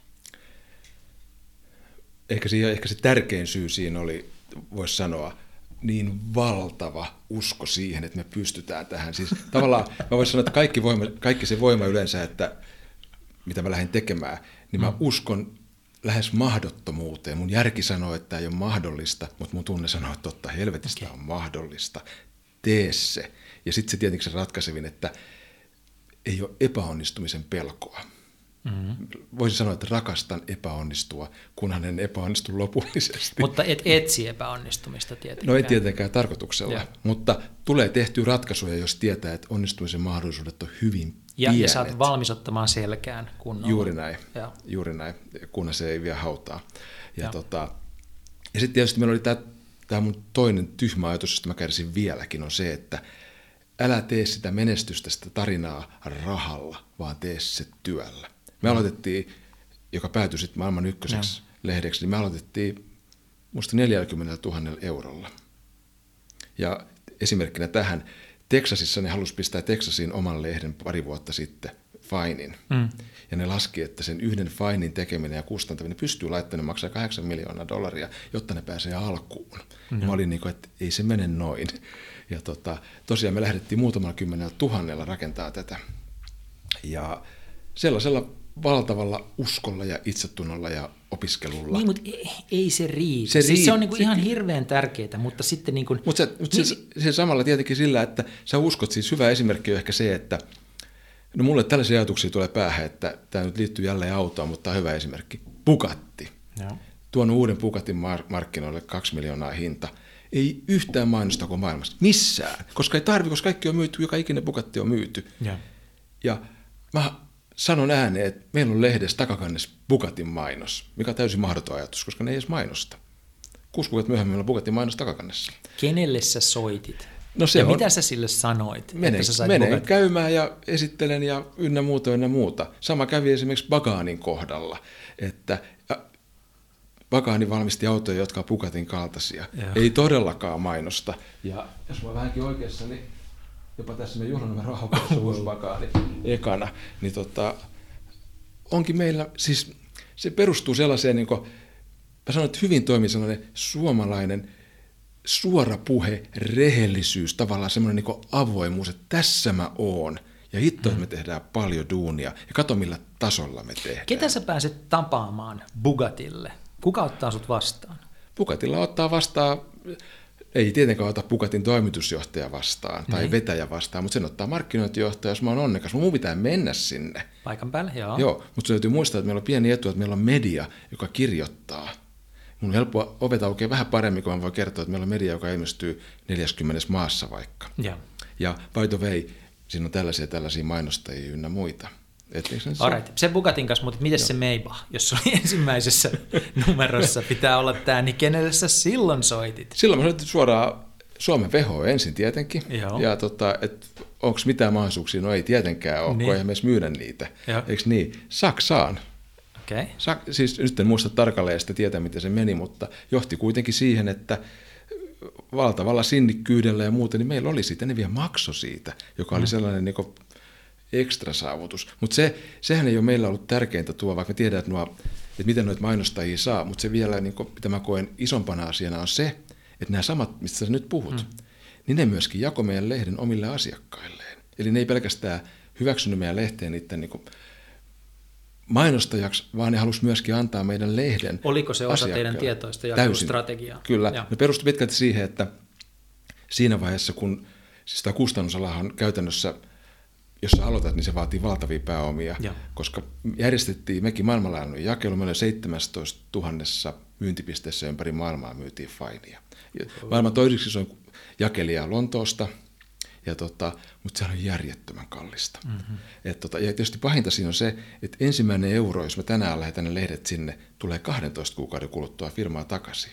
Aloitta, aloittavalla firmalla, osa, niin palauttaa iso, ei ne palauta, vaan ne tuhoaa ison osan niin. lehdistä, totta kai. Ja meidän lehtien ehkä suurin haaste oli se, että minkä takia siis meidän lehti ei koskaan voinut tilata, on se, että yhden, yksi lehti painoi noin kilon. Ja jos mä haluan lähettää sen lehden ulkomaille, ja. Niin se on vähintään se 18-20 euroa lähetyskulut. Ja lehden painaminen maksaa sitten 10 euroa. Mun pitäisi hinnoitella lehti niin valtavaksi, ja, ja. jolloin sitä saa ainoastaan ostaa. Ja tota, mutta tosiaan meidän lehtien strategia oli se, että esimerkiksi todellisuudessa meni, että jos ostat Bentleyn, niin Bentleyn etupenkillä on faini tyylikkäässä kotelossa. Siinä samassa, missä on se Bentleyn nahkainen ohjekirjakotelo. Tai jos sä matkustat netjetsillä longeista löytyy, lentokoneesta löytyy ja lentoimätä kysyy ystävällisesti, että haluatteko tämän loppuelämäksenne kotiin ynnä muuta. Ja jos sä menet Brionin liikkeisiin Milanossa, niin hei, siellä on faini. Tämä on itse asiassa aika tärkeää. Siis niin kuin tämmöisen teidän, kutsuttakoon sitä nyt hienosti brändistrategiaksi, niin sen näkökulmasta vaan, joka on se, että te ette pelkästään pyrkinyt niin kuin peesaamaan näillä huippumerkeillä, tekemään, niin kuin pääsemään niiden kautta jotenkin ihmisten suosioon, vaan te olitte niin kunnianhimoisia, että pystyitte tuottamaan lisäarvoa näille huippumerkeille. Se oli tavoite. Toki ja. ilman lisäarvoa niin ei kukaan ota meidän lehteen mihinkään. Ja, mutta tämä on hirveän tärkeää tässä näin, kun me puhutaan tämmöisistä asioista, että sä et ole pelkästään niin kuin ottamassa ja haluumassa, vaan se on vuorovaikutusta sille, että sä voit oikeasti antaa Bugatille tai Brionille tai jollekin muulle mm-hmm. tämmöiselle jotakin, jonka ne kokee arvokkaaksi. Ja tietenkin meillä oli se tärkeää, että nehän oli juuri niitä ihmisiä, joille me, joiden tavalla, joille me haluttiin puhua. Mm. Niitä on aika vaikea saavuttaa muuten, ei ole mitään osoitteistoa, no. että mistä mä sain ne Bugatin omistajat. Tätä, miten se sisältö vielä, siis miten tuotetaan Suomesta käsin maailmanluokan sisältöä aiheessa, jossa meillä ei ole mitään traditiota? Tekemällä kaikki itse, voisi melkein sanoa näin. Eli tota, ottaa minkä tahansa meidän lehden, niin 80 prosenttia on tuotettu sinä ja Juha ja Essi vai? Kyllä. Okay. Ja myöskin visuaalisesti, koska on tietysti itse taitettu kaikki, ja, ja myöskin kuvallisesti. Kaikki kuvat on myöskin itse otettuja. Ja, tota, ja sitten meillä oli vielä se ajatus, että mikä myöskin oli ehkä vähän taloudellisesti heikko ajatus, ainakin meidän osa, muiden osakkaiden mielestä, että me halutaan painaa tämä lehti suomalaiselle paperille Suomessa. Joo. Joka tuotti sen ongelman tietenkin, että se joudutaan aina lähettää ympäri maailmaa. Mm-mm. Ja tota, mutta se liittyy siihen, osittain siihen suomalaisuuteen ja se, että me oltiin ylpeitä, että me pystytään täältä tuottamaan jotain sellaista, joka, josta ihmiset ja huippubrändit kiinnostuvat ympäri maailmaa. Yksi yksityiskohta tuosta lehdestä. Mä näin niitä heti ensimmäisiä lehtiä jo silloin ja kiinnitin huomiota ja kiinnitän huomiota edelleen siihen tapaan, jolla sä kuvasit ja kuvaat noita. Siis nyt kun meillä on nämä tota, älypuhelimet, niin me kaikki käytetään erilaisia filtreitä ja, ja niin kuin manipuloidaan niitä kuvia. Mutta silloin ei vielä ollut tätä maailmaa, kun sä ryhdyit tekemään fainia. Ja sen kuvat oli niin kuin hyvin voimakkaasti, intensiivisesti käsitelty. Ja ne oli niin kuin lähin, siis silleen taianomaisia, unenomaisia kuvia. Ne ei ollut dokumentaarisia, vaan, vaan ne oli, niihin oli niin kuin lisätty sellainen – sellainen kerros, johon oli pakko kiinnittää huomiota, koska se oli niin voimakas. Miksi tämä valinta? Siihen vaan yksi vastaus. Valinta on se, että mä koen, että mulla on mahdollisuus kuvien kautta välittää se tunne, jonka mä koen siellä paikan päällä ollessa tai siitä viinistä nauttien. Okay. Ja mä kehitin ihan vartavasti sellaisen tekniikan, itse aika pitkälle mustavalkotekniikan, jossa – se printti, mä printtasin sen akryylipaperille ja sen jälkeen mä käsin valotin sen uudestaan. Eli mä maalasin okay. sinne valot ja varjot, jolloin siitä tuli sellainen epätodellinen tunnelma. Ja, ja, ja tota, se antoi noille lehdille myöskin tavallaan niin oman tunnelman myöskin. Ja. Koska voisi sanoa, että kaikkien luksuslehtien ongelma on kuvat. käytetään pääasiassa tietenkin valmistajien tuottamia kuvia. Joo, ja silloin saat ongelmassa, koska lehden yhtenäisyys ja se fiilis kärsii oleellisesti. Et se on vähän sama, että niillä kuvilla on valtava merkitys, ihan niin kuin niillä mainoksillakin. No nyt tietysti kun me tästä tätä tarinaa kerrotaan näin, niin kuulostaa siltä, että tämä on tämmöinen niin kuin selkeätä jatkuvaa nousua ollut, mutta yksikään yrittäjätarina ei ole sellainen, vaan siihen mahtuu kaikenlaista. Mitkä oli niin kuin matkan varrella tähän mennessä? Puhutaan nyt vielä, ei mennä tähän niin kuin digitaaliseen puoleen, mennään siihen ihan kohta, mutta mietitään tätä paperilehden tarinaa, paperilehtien, joita on siis useita erilaisia nykyään, niin mitkä on ollut ikään kuin sellaisia suurimpia voittoja, että vau, että me saatiin tämä niin kuin loksahtamaan kohdalleen ja nyt päästiin eteenpäin, ja vastaavasti mitkä on ollut semmoisia hirveämpiä pudotuksia, niin kuin, joita yrittäjän matkan varrella aina tulee, että meidän niin kuin, maa lähtee alta. No varmasti niitä, jos aloitetaan niistä huippuhetkistä, niin varmaan ensimmäinen huippuhetki oli tietysti ensimmäisen lehden yleensäkin aikaa saaminen. Ja. Ja tota, mutta sitten se tietenkin, koska tavallaan se on epäuskottavaa, varsinkin siihen aikaan vielä, nykyään se on ihan niin standardia, että lähdetään vallottaa maailmaa, kuten sanoit, ja ollaan siellä ja täällä. Ja. Mutta silloin varsinkin niin fyysisellä tuotteella, jotta päästiin Pohjoismaihin, ja yhtäkkiä me ollaan Saksassa, ja me ollaan juhlimassa 1500 ihmisen kanssa Wiesbadenin kasinolla meidän ensimmäiset saksankieliset lehteä, ja siellä joutuu pitää puheen saksaksi, Saksaksi. Niin, niin se on niin sellainen niin kuin, siinä kohtaa alkoi tuntumaan, että tämä voi mennä jonnekin. Sen jälkeen se johtaa siihen, että me ollaan Amerikassa, San Franciscossa, ja pormestarin avulla sopivasti yhteen iso tilaisuuteen mukaan mennen, niin julkaistaan meidän Amerikka-lehti. Ja, ja, tota, ja sitten tulee tietenkin tämä meidän champagne-taistelu, ja yhtäkkiä meillä on sekin brändi. Sitten me päätetään, että me ei mennä Kiinaan, kun Kiina alkoi olla iso sellainen, mutta kaikki oli Kiinassa, että hypätään Intiaan. Ja Intiahan oli täysin niin kuin uusi ulottuvuus, koska Intiassa ei saa julkaista yhtään julkaisua, joka kertoo alkoholista. Mm. Mutta eihän se estänyt meitä, vaan me lähdettiin sitten jälleen tavallaan eri teitä, eri ihmisiä, ja onneksi meillä on sitten sama yhteistyökumppanit, jotka ymmärsivät meidän tavoitteen, että on hyvä yhteiskunnan kannalta, jos siellä on korkealaatuinen lehti, joka puhuu alkoholista jotenkin muuten kuin sen alkoholin kautta, eli tarinoiden ja kaiken tällaisen muun kautta. Ja puolestoista vuodessa me saatiin valtiolta lupa, ihan virallinen kirjelmä tuli, että olemme, saamme julkaista Intiassa tämän lehden, mistä olemme puhuneet. Ja silloin ilmestyi ensimmäinen uh, Fine India Champagne and Wine Magazine. Ja Mikä teidän jakelu Intiassa on? Se, Intia itse asiassa meni erittäin hyvinkin. Me aloittiin 2010 Intiassa mm. ja, tota, ja sama, samanlaista strategiaa vähän noudattanut, koska Intiassa se jakelu, sieltä saa ostaa kaupasta ja sieltä voi tilata. No. Mutta tietenkin se on hyvin niin kuin, rajatulle ihmismäärälle tehty siellä ja se kasvaa toki koko ajan. Mutta se on niin se löytyy hotelleista ja kaikesta tällaisesta. Ja digitaalinen jakelu myöskin siellä alkoi sitten toimia vähitellen. Mutta siellä me käytettiin sitä oikotietä suurlähetystöjen kautta. Eli kaikki esimerkiksi meidän tilaisuudet on pidetty yhdessä lukemattomien eri maiden suurlähettiläiden ja lähetystöjen kanssa, missä ne on saanut tuoda omat viininsä ja esitellä, ja sitten on myöskin huolehtinut jakelusta. Ja. Et, tota, se on ollut myös mielenkiintoista aikaa. Mutta se Intia oli myös sellainen, joka tuotti tietysti, niin kuin, että ei ole totta. Meillä on tällaisen valtavan valtio, jossa on miljardi ihmistä ainut. Et siellä ei ollut hyllyssä sitä vain spekteettoria, eikä dekantteria, eikä mm. mitään muutakaan, eikä muuten ole vieläkään.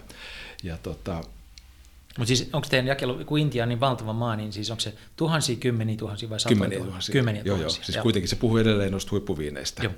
Ja, tota, ja joo, se oli ehkä sellainen iso voitto. Ja tietysti on ollut niin kaiken maailman voittoja, mitä on pystytty tekemään mm. tuossa matkalla, koska se on vienyt meitä niin lukemattomiin tilanteisiin ja tapahtumiin ja erilaisten pöytien äärelle. Että... Mutta jos mennään niin, niin kuin vastoinkäymisiin, niin ehkä ne suurimmat, tai siis suurimmat vasto, niitä on siis ihan kummallisia vastoinkäymisiä. Mä voin heittää muutaman tässä ihan mm-hmm. esimerkki, niin sellaisia, niin kuin, että, että on niin vaikea uskoa. Ehkä ensimmäisen kerran, siis suurin vastoinkäyminen on se, että, että ihmisiin tavallaan ei voi luottaa. Se on sellainen kumma asia, että ihmiset sanoo, jotenkin on tottunut, vaan se oikeasti täällä Suomessa siihen, ja. että kun sanotaan, niin se jotenkin tarkoittaa sitä, mitä sanotaan, mutta kun mennään maailmalle, niin se onkin ihan toinen juttu. Ja tota, mutta Suomessa sinänsä yksi hauska tarina, että oli monenlaisia niin henkilöstöjä ja muu, koska tämä on vaativaa duunia. Ja meillä oli puolet henkilöstöstä oli muun maalaisia, jotka oli muuttaneet Suomeen kielien takia lähinnä. Että se kulttuuri oli aika sekava. Mutta me tarvittiin kuitenkin pari vuoden jälkeen oikein kunnon myyntijohtaja. Ja sitten rekrytointitoimi järjesti meille myyntijohtaja, me palkattiin ainakin hänkin nimensä oli Pekka. Ja, tota, ja teki kuukauden kovasti töitä ja mä annettiin sille kaikki juttuja. Ja sitten pyysin sitä kuukauden jälkeen, että, että, että istua tähän neukkariin, että haetaan ne tulokset ja raportoida, että miten on niin mennyt. Ja se mm. lähtee sitten siitä ja mä katselen sieltä toisen kerroksen ikkunasta ulos ja katson yhtäkkiä sinne alas, että mitä hittoa, että Pekka juoksee tuolla tietokone kainalossa tuonne leasing-autoon. Että mitä hemmetti, mihin se on menossa. Se juoksi autoon, sen jälkeen mä en koskaan nähnyt miestä. Kävi ilmi, että se ei ollut tehnyt ainuttakaan työasiaa. Suomalainen Pekka. Suomalainen Pekka. Ei ollut tehnyt ainuttakaan työasiaa ja kaikki mitä se oli ollut pelkkää, ei niin mitään todellista.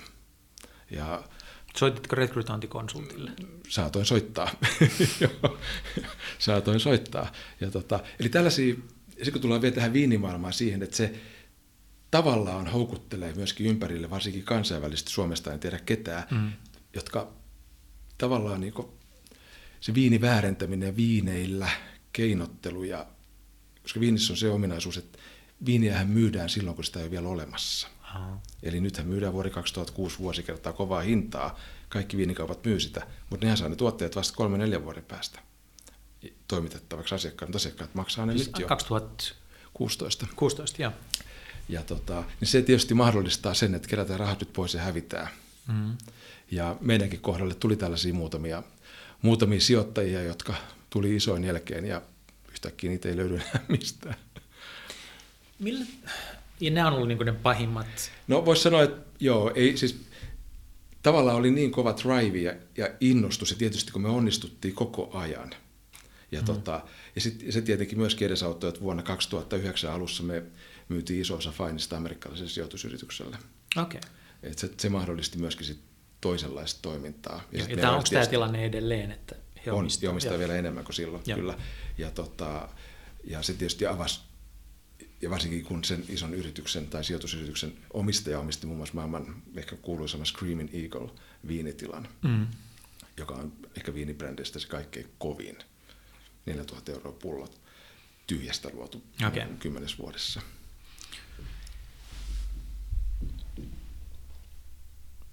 Totta. Mitä sä oot oppinut, sit jos niin ne vaikeimmat hetket on liittynyt ihmisiin ja luottamukseen, niin mitä sä oot oppinut siitä? Millä tavalla sun silmä, samalla tavalla kuin sun kieli on kehittynyt viinien suhteen, niin millä tavalla sun silmä on kehittynyt ihmisten suhteen vai onko se? No, mä oon pitänyt sitä silmää, että se on ollut aina hyvä. Se lähti sitten joko valokuvaaja ammatissa, eli sun täytyy joka päivä sulle tulee uudet tuntemattomat ihmiset ja sun pitää saada paras niistä irti. Mm. Niin tavallaan se sellainen silmätarkkaili koko ajan niitä ihmistyyppejä, että mitä sä joudut sanomaan, tekemään, että sä saat ihmiset toimimaan just niin kuin sä haluat. Et se on kehittynyt, ja se tietenkin mainostoimistossa tarvitaan vielä enemmän, koska sulla on valtava joukko ihmisiä, luovia ihmisiä, joilla on äärimmäisen huono itsetunto, ja sun pitää silti saada niistä niin kaikki se paras irti, mitä Joo. ne pystyy vaan luomaan, ja pitää ne niin huonoinnekin hetkellä pinnalla. Niin se on kehittynyt vuosien varrella toki.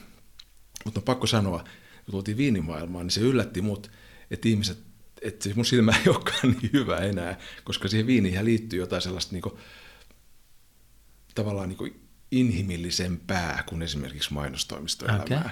Ja se tavallaan niin kuin vähän, vähän laskee sitä niin kuin varovaisuuspintaa.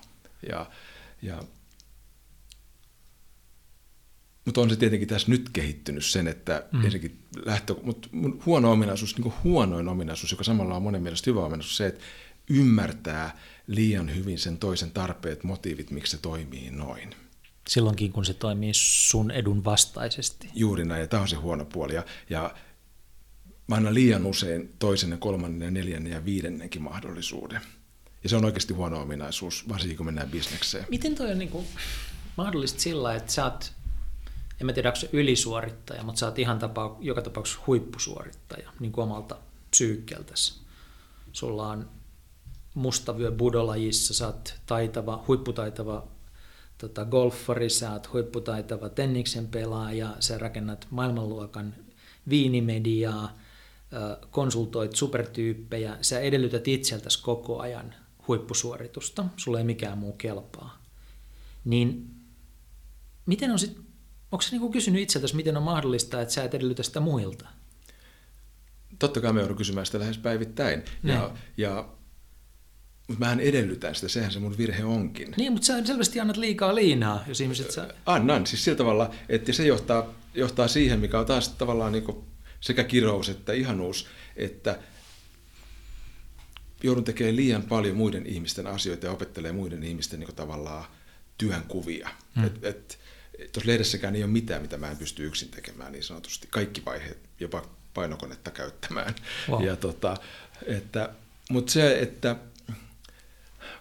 jotenkin sitä naivisti uskoo, että ihmiset ei tee sitä tahallaan. Nyt vasta ehkä viimeisenä viitenä vuotena on huomannut sen, että, että kyllä ne oikeasti tekee tahallaan. Että Eli onko sun vastaus se, että itse asiassa sä et ole sittenkään oppinut ihmisistä kauhean paljon, sun silmä ei ole parantunut, vaan no, sä vieläkin teet? haluaisin uskoa niin, niin paljon parempaa, ja sitä myöskin, että ihmiset tavallaan oppii virheistään. Ja haluaisin antaa mahdollisuuden sille, koska itsekin se on ihana tunne, että oppii omista virheistä.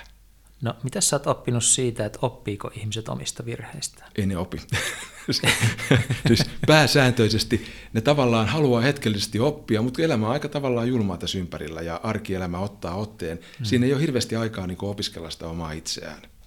Varsinkin jos sulla on perhe ja riittävästi haasteita muutenkin, niin kyllä se oma itse se unohtuu aika nopeasti. Niin, eli eikö sun johtajana ole ikään kuin luotava sellainen ympäristö, jossa niiden on pakko oppia? Mutta mä oonkin huono johtaja. Okay. Se, on, se on valitettavaa. Että sanotaanko, että mä oon huono ihmisjohtaja. Se on, sen heti allekirjoitan, että Sä haluat vaan tutustua niihin ihmisiin loistavan viinin ääressä. Ja... no ei nyt ihan niinkään, mutta sanotaanko, että mut löytyy sellaista energiaa ja, ja. mallia. Se ei ole ongelma, mikä on mun mielestä hyvän johtajuuden niin sellainen... Ja, ja visiota. Mutta mulle ei ole tavallaan, mä en pysty tavallaan sitä mun joukkoa, mä en pysty kovin helposti saamaan siihen samaan aikajunaan, että ne kokis tekevänsä samaa asiaa. Mm-hmm. Ne on koko ajan jäljessä. Ja mä valitettavasti tuon sen liian usein esille myöskin, että, että ne ei tavallaan pysy siinä samassa vauhdissa, joka tuottaa sitten sen, että tulee pettymyksiä ja joutuu sanomaan asioita, joita ei haluaisi sanoa. No sitten digitaalinen disruptio iskee tähän alaan, eli paperilehtien julkaisemiseen, ja se iskee jollain tavalla teihinkin, ja te joudutte reagoimaan siihen, ja te perustatte sitten niin kuin tai kerro oikeastaan teidän digitaalinen tie. Joo, al- aluksi voin sanoa tuohon, että digitaalinen tie ei, se mitä se näytti vuonna 2008 ja niin on ihan jotain muuta kuin mitä se näyttää tänä päivänä. Mm. Silloin se näytti vallankumoukselta. Ja, tota, ja silloin tuntuu, että se vaatii niin välittömiä, ehdottomia toimia. Mm. Ja tota, meillä, oli joku, meillä oli ehkä onni siinä, että tajuttiin hyvin ajoissa, että nyt meidän pitää toimia nopeasti. Me oltiin kuitenkin pieni toimija, että pystyttiin tavallaan tämän pöydän ympärillä päättämään. Anteeksi, tämä oli aika aikaisin teidän tarinassa. Siis niin kuin, jos 2006 perustettiin, niin 2008 te jo havahduitte. Joo, itse asiassa 2008 me oltiin jo Nokian kanssa rakentamassa yhdessä okay. tällaista digitaalista viinimediaa, joka sitten on myöhemmin tavallaan niin jalostunut teistinpurkiksi, mutta Nokia jälleen oli siinä vaiheessa niin hidas toimija, että sit, niin me ei saatu millään ikinä sitä valmiiksi, kunnes sitten taas tuli kaikkea muuta uutta. Ja tota, kuitenkin silloin kun me aloitettiin, niin ei ollut iPadia eikä ollut yhtään digitaalista mm. lehteä mutta kohta niitä oli. Ja tota, me päätettiin, että me tehdään totta kai samalla tasolla. Meidän digitaalinen lehti on oltava heti, se on oltava ennen kuin kukaan muu tekee, ja sen on oltava niin edistyksellinen, että se ei riitä, että sä voit vaan lukea sitä. Ja onnistuttiin löytämään Suomesta yhteistyökumppaneja, jonka kanssa lähdettiin kehittämään näitä lehtiä, ja tehtiin nopeasti ensimmäiset versiot. Niissä oli jo ekstra, pieniä ekstra palveluita, muun muassa pystyt katsoa elävää kuvaa siinä lehden sivulla, että se voitte poistua siitä lehdestä ja kaikkea tällaista. Ja sitten me otettiin lento San Francisco, Chinion pääkonttori, joka oli sillä hetkellä se, siis sanottiin, että sitten tulee Googleekin isompi, mm. kun se oli isoin jakelija, tulevat digitilehtien jakelija. Niille ei ollut tietysti ainuttakaan viinilehti, jos kukaan viinilehti ei ollut tehnyt sitä vielä. Eikä oikeastaan kukaan muukaan, kaikki pelkästään sitä, että menettää ne mainosrahat. Ja ne otti meidän lehden ekana jakeluun ja me kehitettiin sitä meidän lehteä tosiaan 2008 lopulla. Meillä oli kaikki lehdet interaktiivisia, digitaalisia. Vuoden 2009 alussa me oltiin siinä vaiheessa jo, että jos sä luet meidän lehteä sähköisesti, sä pystyt antaa oman arvion siihen lehteen siitä viinistä, mistä sä luit, ja seuraava lukija näki sen sun arvion jo. Ynnä kaikkea muut palveluita. No, me tehtiin siinä virhe, koska me vedettiin ihan liian yli. Eli kun me oltiin ensimmäinen ala digitaalinen lehti, Se tarkoitti sitä, että meidän taakaksi tuli se yleensäkin opettaa, että viinilehdet ja yleensäkin lehdet voi olla digitaalisia. Se on, se on pitkä tie, varsinkin tämän kokoiselle yrittäjälle. Ja, tota, ja sitten se, että me tehtiin niitä palveluita aivan liian pitkälle. Mm. Ja toki meidän mainostajat oli sitten innoissaan, koska ne oli myös siinä hypässä samaan aikaan. Et siinä vaiheessa oli mukava myydä Finnaarille mainospintaa, kun pystyi sanomaan, että hei, tässä lehdessä, tässä mainoksessa voi varata lennot, käyttää pluspisteitä, ostaa näitä tuotteita ihan suoraan. Että se sun mainos on niin interaktiivinen. Kukaan muu ei tarjonnut edes digitaalisia mainoksia wow, siihen aikaan wow. vielä. Ja tota, mutta se, missä me oltiin siinä erityisen hyviä, tuossa me on epäonnistuttu, kun me vedettiin se liian pitkälle. Toki siinä oli se pieni etu, että siitä tuli kiinnostava. Että Bentley tykkäsi siitä, että kun se lehti on, lähtee niiden asiakkaille, niin ekalla aukeamalla voi varata koeajon. Mm. Ja se koeajo varataan siitä lähimmästä paikasta, mistä sä tavallaan otat sen yhteyden. Ne oli todella edistyksellisiä niin innovaatioita siihen aikaan. Ja, mutta se, mikä siinä oli hienoa, oli se, että se digitaalinen jakelu räjäytti meidän jakelun. Me yhtäkkiä meillä oli 5 miljoonaa lukijaa sen sijaan, että meillä oli 300 000. 300 000 lukija saaminen maksoi meille puoli miljoonaa, voisi sanoa. Lehtien painotukseen, jakelua ja kaikkea. 5 miljoonan lukijan saaminen maksoi meille 50 tonnia. Siinä on ihan toinen lähtökohta, eikö niin? Ja esimerkiksi kotimaa on hyvä esimerkki. Täällä esimerkiksi Finnair jakoi meidän kotimaan lehteä siten, että 600 000 Finnairin korttilaista sai meidän lehden joka kerta, kun se ilmestyi. Ja moni moni muu. Maailmalla Amexit ynnä muut jakolehtiä. Ja tota, hotellit otti sen huippuhotelliketjut siihen, esimerkiksi kun asiakas käy, niin asiakas unohdetaan se, kun se lähtee hotellista. Mutta mm. kaksi päivää myöhemmin, kun asiakas on käynyt meillä, niin ne kiittää käynnistä ja hei, tässä on muuten tämä maailman johtava viinistä kertova lehti, että hyviä hetkiä, niin for free. Yeah. Niin tällaisilla paketeilla me saatiin valtava jakelu. Siis se tuntui ihan niin kuin, että wow, tämä räjähtää. Mutta siinä on tietysti mm. yksi ongelma. Kukaan ei maksa siitä mitään. Mm-hmm. ja se on edelleen tänä päivänäkin se digilehtien niin ongelma. Ja tota, toki se helpotti vähän sitä mainosmyyntiä ja, ja yhteistyötä ja kumppaneita ja kaikkia. Ja ennen kaikkea ja. se toi meille näkyvyyttä tosi paljon. Ja. Ja, mutta siinä, siinä kohtaa, kun me mentiin digitaalisiin lehtiin, niin oli jo heräsi jo se ajatus, että tämä ei ole se tulevaisuus, ei millään. Et tätä ei pysty muuttaa kukaan seuraava kymmenen vuoden aikana rahaksi, jolla me pudotaan ja tältä markkinoilta katsotaan pois, koska emme pysty enää myymään mainontaa tähän näin. Eikö se myös muuttanut lehden, siis se väistämättä muuttaa lehden lukijakunnan täysin. Siis on yksi asia, että sitä jaetaan paperilehteen Bentleyn etuistuimella. Mm. Kun ostaa, osta Bentley, saat kaupan päälle Pekan lehden. Mut, ja on toinen asia, että Finnair jakaa sen kaikille kanta-asiakkaillensa. Mm-hmm. Se on eri porukkaa, tai ainakin ne niin overlappaa aika Tietenkin sanotaan näin, että tietenkin Suomi-lehti ei ollut niin sanottu fine mm. wine magazine, vaan se oli ihan viini- ja ruokalehti. No right. Mutta kuitenkin tämä digitaalinen jakelu, jos se niin kuin pomppaat 300 000 5 miljoonaa, niin se yleisöprofiili on ihan toinen. Miten te niin kuin hanskasitte sen tilanteen? Teittekö te edelleen sitä huippulehteä, se vaan meni laajemmalle vai te joudutte muuttamaan sitä itse tuotetta? Me ei jouduttu muuttaa tuotetta muuta kuin interaktiivisemmaksi. Okay. Koska sen ehkä sen haluttavuus Se edelleen... hyperkorkea profiili pysyy. Joo, ja sehän on pysynyt ihan liian pitkällekin esimerkiksi. Hyvä esimerkki on se, että kun Suomessa ei ole koskaan tehty korkealla profiililla sitä niin mm. tavallaan, ja nyt kun me ollaan kevennetty vielä nykyistäkin lehteä, mutta edelleenkään se ei kelpaa suurimmalle osalle mainostajia, koska se on niin fine. Vaikka siinä ei ole mitään, se vaan tulee tuolta toista kautta. Mutta tota, joo, siis eli edelleenkin se visuaalisuus ja se mm. aiheen, miten niitä käsitellään, niin kyllä se, se toimii digitaalisessa lehdessä samalla tavalla kuin printissäkin. Kyllä sielläkin ja. laatu tulee esiin. Ja. ja tietenkin alussa oli lukijallekin kiinnostavaa, mitä tässä tapahtuu kun toimii digitaalisia erilaisia, rupesi videot elämään ynnä muuta. Okay. Te rakensitte digitaalisen lehden ja siihen kaikki nämä hienot hilaviitkuttimet. Te olitte aikaanne edellä. Mitä sitten tapahtui? No tavallaan tapahtui se, mikä on yhä edelleenkin voimassa. Eli, tota, eli jos tullaan ihan näihin lehtiin, eli Fine-lehtiä Lehtiin, mutta ympäri... sitten tuli myös tasting book siihen lisäksi. No joo, siis kun, joo, me aloitettiin sen Nokian kanssa silloin tällaista Fine Connector.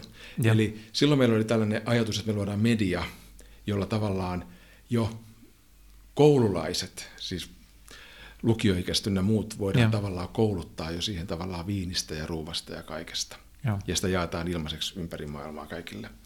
Ja, tota, ja sitten se johti siihen, no siis, haluatko että mennä sen testin puokkiin nyt? No, Hypätään vaan. Tavallaan, niin kuin, että miten Joo. se tulee tähän kuvioon mukaan? Että... No jälleen se sama syy, mikä tässä Finessakin, että eli me haluttiin tavallaan yhdistää viinimaailmaa. Viinimaailmassa on niin kuin, ehkä kolme semmoista perustavanlaatuista niin haastetta verrattuna oikeastaan mihinkään muuhun. Ensimmäinen haaste on se, että se on maailman kilpailun tuoteryhmä. Tosiaan 5,5 miljoonaa tuotetta tulee tänä vuonna markkinoille. Viime vuonna tuli toiset 5,5 miljoonaa ja sitten edellisen vuonna ehkä se 5 miljoonaa 300 000 tuotetta.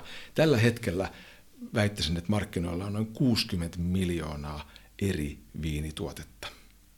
60 miljoonaa. Joo.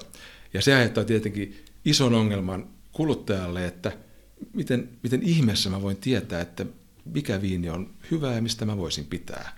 Mutta se, se ongelma on vielä pieni kuluttaja versus siihen tuottajaan, jonka pitäisi elää sillä viinillä. Miten mä saan tämän mun viini, joka tästä Biomonten pellosta tulee, se sukulankin viini, mm.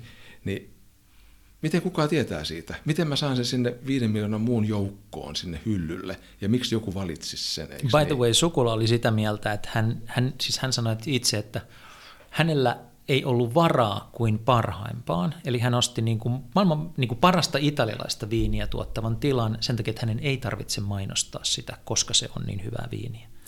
Se pitää pitkälti paikkansa, eli se paikka, missä sukula on, niin sehän Joo. on yksi parhaita paikkoja, mikä Joo. siellä on, ja Riikka on tehnyt hirveän hyvää työtä sen viinin kanssa. Ja tota, mutta sun täytyy nyt kysyä sukulalta, että mitä jos sä et olisi pystynyt Suomessa myymään sitä. Okay. Että jos sä olisitkin joutunut myymään sitä Englannissa pelkästään tai Amerikassa, niin sitten oltaisikin jo, koska niitä sukulan tasoisia ja parempia viinitiloja pelkästään siinä 20 kilometrin säteellä on 50. Ja se on vain yksi pieni palsta niin viinimaailmassa. No. Et, tota, niin, se on se viinituottajien suuri haaste, että miten mä, miten mä saan tämän tuotteen niin kuin myytyä. Ja, ja sitten tulee tietysti kaikki ne viinikaupat, ravintolat. Kun sä menet ravintolaa, jos siellä on sommelier, niin kuin useimmissa ravintoloissa on, silloin ongelma, että miten se saa tästä viinistä tietoa. Mitä viinejä tästä viidestä miljoonasta mä tarjoan näille asiakkaille, eikö niin? mm. niin? Kaikilla on tämä sama ongelma. Ja siihen on vain yksi ratkaisu. Tieto. Tieto mm. tavallaan ratkaisee kaikilla tämän saman ongelman. Varsinkin, jos se tieto löytyy yhdestä tietystä paikasta, joka, johon, johon kaikilla on access, eikö niin? Ja johon kaikki tuottaa sitä tietoa.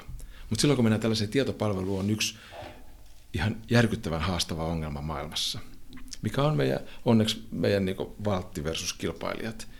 Eli tavallaan se, itse asiassa kirjoitin just tätä tuossa lehdessä, uusimmassa lehdessä Saullekin kolmuni siitä, että, että viinitiedon inflaatio.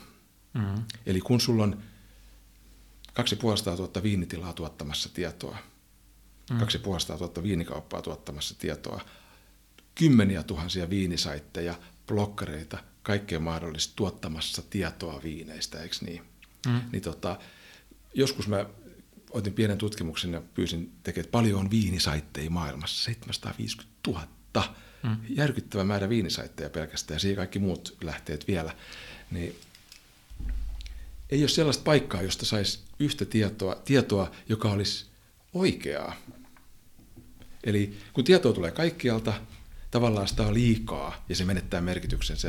Ja, ja tota, me päätettiin, että me tehdään yksi tavallaan niin kuin maailman suurin viinitietokanta, mm. joka on interaktiivinen, joka toimii tekoälyllä, joka palvelee ennen kaikkea käyttäjiä, mutta pitkälti ammattikäyttäjiä ja viinitilallisia. Ja sitä me lähdettiin niin rakentamaan. Ja tota, löydettiin Brasiliasta erittäin hyvä toimisto, joka lähti koodaamaan niistä ajatuksista, mitä oli. Ja, ja tota, kahdessa vuodessa saatiin tavallaan luotua se koko kehys sille. Ja nyt se on johtanut siihen, että, että tota, nyt, se on, nyt on viides vuosi menossa ja, ja se on alansa suurin ylivoimaisesti maailmassa. Sen nimi on Tasting .com. Ja. ja yli miljoona sivua tietoa, interaktiivista tietoa, sitä tietoa, se on avoin, eikö ole? Se on, se on maksuton, se on ja. mainosvapaa, se on puolueeton. Siellä ei, siellä ei niin yhtään mainosta ja se ei tuota mistä. Ja eikö sen ydintieto ole tota, näitä tastingeja? Ei, Vai ei? ei. Se vaan niin kuin, se okay. tav- tavallaan siellä on hirveästi, olisiko 5500 tuhatta tasting notea löytyy tällä hetkellä ja. ammattilaisten tekemänä. Ja tota, mutta kyllä se ydintieto tulee siitä, mitä ne viinitilat itse tuottaa niistä omista tuotteistaan. Okay. Eli se on niin mahdollisimman ajankohtaista ja oikeaa. Ja tosiaan meillä on, se kertoo ehkä paljon, että ehkä se, mistä mä olen eniten ylpeä, on siitä, mm. että tällä hetkellä, kun me tässäkin nyt ollaan, niin siellä on noin 8000 ammattilaista, jotka tuottaa sinne sisältöä. Ja, ja pahimmalla kilpailijalla on 20. Ja siinä mm. on se, niin se valtava ero. Ja esimerkiksi ottaa tämän hetken suosituimman viiniaplikaatio, mitä ehkä sinäkin saatat käyttää, mm. Vivinon, Joo, jolla on niin valtavasti käyttäjiä. Oh. 45 prosenttia tiedosta on ainoastaan niin oikeaa. 55 prosenttia tiedosta on ihan kertoo viineistä vuosikerrosta, jota ei ole olemassa. Mä käytän sitä lähinnä sitä, pistan muistiin jonkun Aivan. viini, jonka mä oon Aivan. Joo. Ja sitten tietenkin se, että esimerkiksi Vivin on, mitä ikäinen tietoa se tuottaa, sen tuottaa ihmiset kuten sinä, eli harrastajat. Ja. Eli sen oikeellisuus ja kaikki muu niin on hyvin kyseenalaista. Mm. Ja sitten taas me päätettiin siihen, joka, joka tarkoittaa sitä, että me jouduttiin rakentamaan muuri, että mm. sä voit käyttää testinpuukkiin nyt, laittaa sinne ihan mitä vaan. Mm. Se näkyy virtuaalisesti sulle, mutta se ei näy kenellekään muulle. Sä katsot sitä ja ajattelet, että kaikki näkyy mun täällä, mutta kukaan muu ei näe niitä ennen kuin se meidän admini, joka sattumalta olen minä, on hyväksynyt kaiken tai muuttanut kaiken tai diletoinut kaiken. Ja, tota, ja sitä kautta meidän oikeellisuusaste on 99 prosenttia. Talk about filterikupla. Sä elät niin kuin kyllä, kuplassa, kyllä. kaikki... Ja voit kuvitella, minkä paljon, miten paljon tietoa mun pää läpi menee. niin kuin, et, tota, joo. joo, niin joka tapauksessa se, ja tänä päivänä tosiaan, olisiko meillä tehty nyt viimeisen kahden vuoden aikana yli 50 miljoonaa sivulla tausta. Mm. Ja menee kova vauhti eteenpäin. Tietenkin siinä on myöskin muita kerroksia, mutta se on ehkä se sellainen teistinpuukin niin lähtökohta. Ja täytyy muistaa, että meillä ei ole edes applikaatio lähty tekemään vielä, koska ei ole yksi sellaista applikaatio, joka tavallaan tunnistaisi kuten esimerkiksi Vivino, joka ei tunnista etikettejä mm. aina, niin ettei tulisi virheellistä tietoa riittävästi. Nyt on hirveän mielenkiintoista kysyä. Mä oon jotenkin niin kuin jonkun, musta ihan ydinasian äärellä, kun sä sanot, että oikeaa tietoa. Sä oot sitä mieltä, että mä oon harrastaja niin kuin mä oonkin, ja että mun tieto ei oikein kelpaa tasting bookiin. Nyt jos mä juon tätä loistavaa Armand de Brignac champagnea tässä näin, mm. ja mulla on mielipide siitä, niin se ei oikein kelpaa sulle. Ei, nyt sä sekoitat tiedon ja mielipiteisiin, on valtava niin, niin, tämä on juuri tämä, mihin mä oon niin pääsemässä. Uh, et, niin kun, et mitä, mistä me puhumme, kun me puhumme tiedosta asiassa, joka kuitenkin lopulta on pitkälti makuasia. Eli mitä on tieto taidemaailmassa, niin lopulta se on sitä, että mitä mieltä auktoriteetit on jostakin mm-hmm. asiasta. Mitä, mieltä, mitä on oikea tieto uh, ruoka-asioissa, missä tahansa tämmöisessä asiassa, missä maku tulee, mm-hmm. tulee mukaan, niin lopulta siis oikea tieto tarkoittaa sitä, että mitä mieltä auktoriteetit ovat siitä asiasta tänään. Ja itse asiassahan tämä pätee kauhean moniin muihinkin asioihin Kaikki elämässä, niin kuin terveyskysymyksiin, liikuntaan, psykologiaan. Että meillä on niin tämän päivän totuus mm. asiasta, joka tarkoittaa sitä, että auktoriteetit ovat tänään tätä mieltä tästä asiasta niin mitä on, mutta että viini on mitä suurimmassa määrin makuasia, määritelmällisesti makuasia, niin mitä on oikea tieto no viinikontekstissa? Ehkä sanoit sen tuossa jo, että oikea tieto on se, mitä auktoriteetit tuottavat, ja. näin voisi sanoa. Eli te keräätte auktoriteettien tiedon tasting bookiin, niin että mä saan tietää, mitä maailman fiksuimmat ja osaavimmat ihmiset on mieltä tästä. Mitä maailman 5000 fiksuinta on okay. esimerkiksi mieltä siitä. Eli viinimaailma on sikäli ollut outoa, että sitä on yksi mies hallinnut. Parker on määritellyt, mikä viini on hyvää, miten sitä tehdään ja miten mm. siitä jopa maksetaan. Se on kuitenkin mies, joka asuu tuolla Texasin keskilännessä ja poistuu harvoin kotoa. No. Että minun on vaikea ymmärtää, miten tällainen bisnes on niin tavallaan joutunut sen henkilön armoille. Ja, ja tota, sitten vielä sadat miljoonat kuluttajat kuuntelee ja uskoo sitä. No Parker on nyt väistynyt ja tota, niitä pikkuparkkereita on maailma täys. Kaikki mm. haluaa olla nyt se parkkereita parkkerin paikalle. Yeah. Ja, ja me päätettiin, että... Me Kerro tehdään... vielä, että meidän ihmiset Joo. tai niin kuuntelijat ymmärtää, että kuka on Parker. Eli maailman arvostetuin viinikriitikko. Ja, ja antaa, jonka... antaa viinille pisteitä, ja jonka sana on Jumalan sana. Ja missä Sekä hänen pisteytyksensä ennen kaikkea Kaikkialla, näkyvät? kaikkialla viiniliikkeessä, kun mainitaan viini, niin siellä lukee Parker 99 pistettä. Okay. Hän julkaisee myöskin lehteä ja. jossa ne pisteet tulee kolmen kuukauden välein. Mutta ne, ne tavallaan netti räjäyttää ne saman tien kaikkialle. Ja. Ei julkaise siis enää.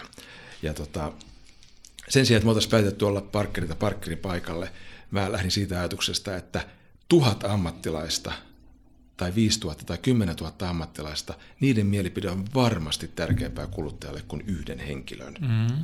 Ja, ja tota, mutta kun viini ammattilaisilla on se miten mä nyt sanoisin, itsetunto-ongelma myöskin, vähän niin kuin mainosihmiselläkin, että niiden Aha. pitää tuntea olevansa tärkeitä. Mun mielipiteellä pitää olla merkitystä, koska sillä on merkitystä. Mä en saa kutsua sinne viinitiloille, enkä mä saa kutsua sinne tastingille. Kukaan ei lue mun blogeja eikä ne muuta ja muuta. Mm. Eli mun pitää olla tärkeä.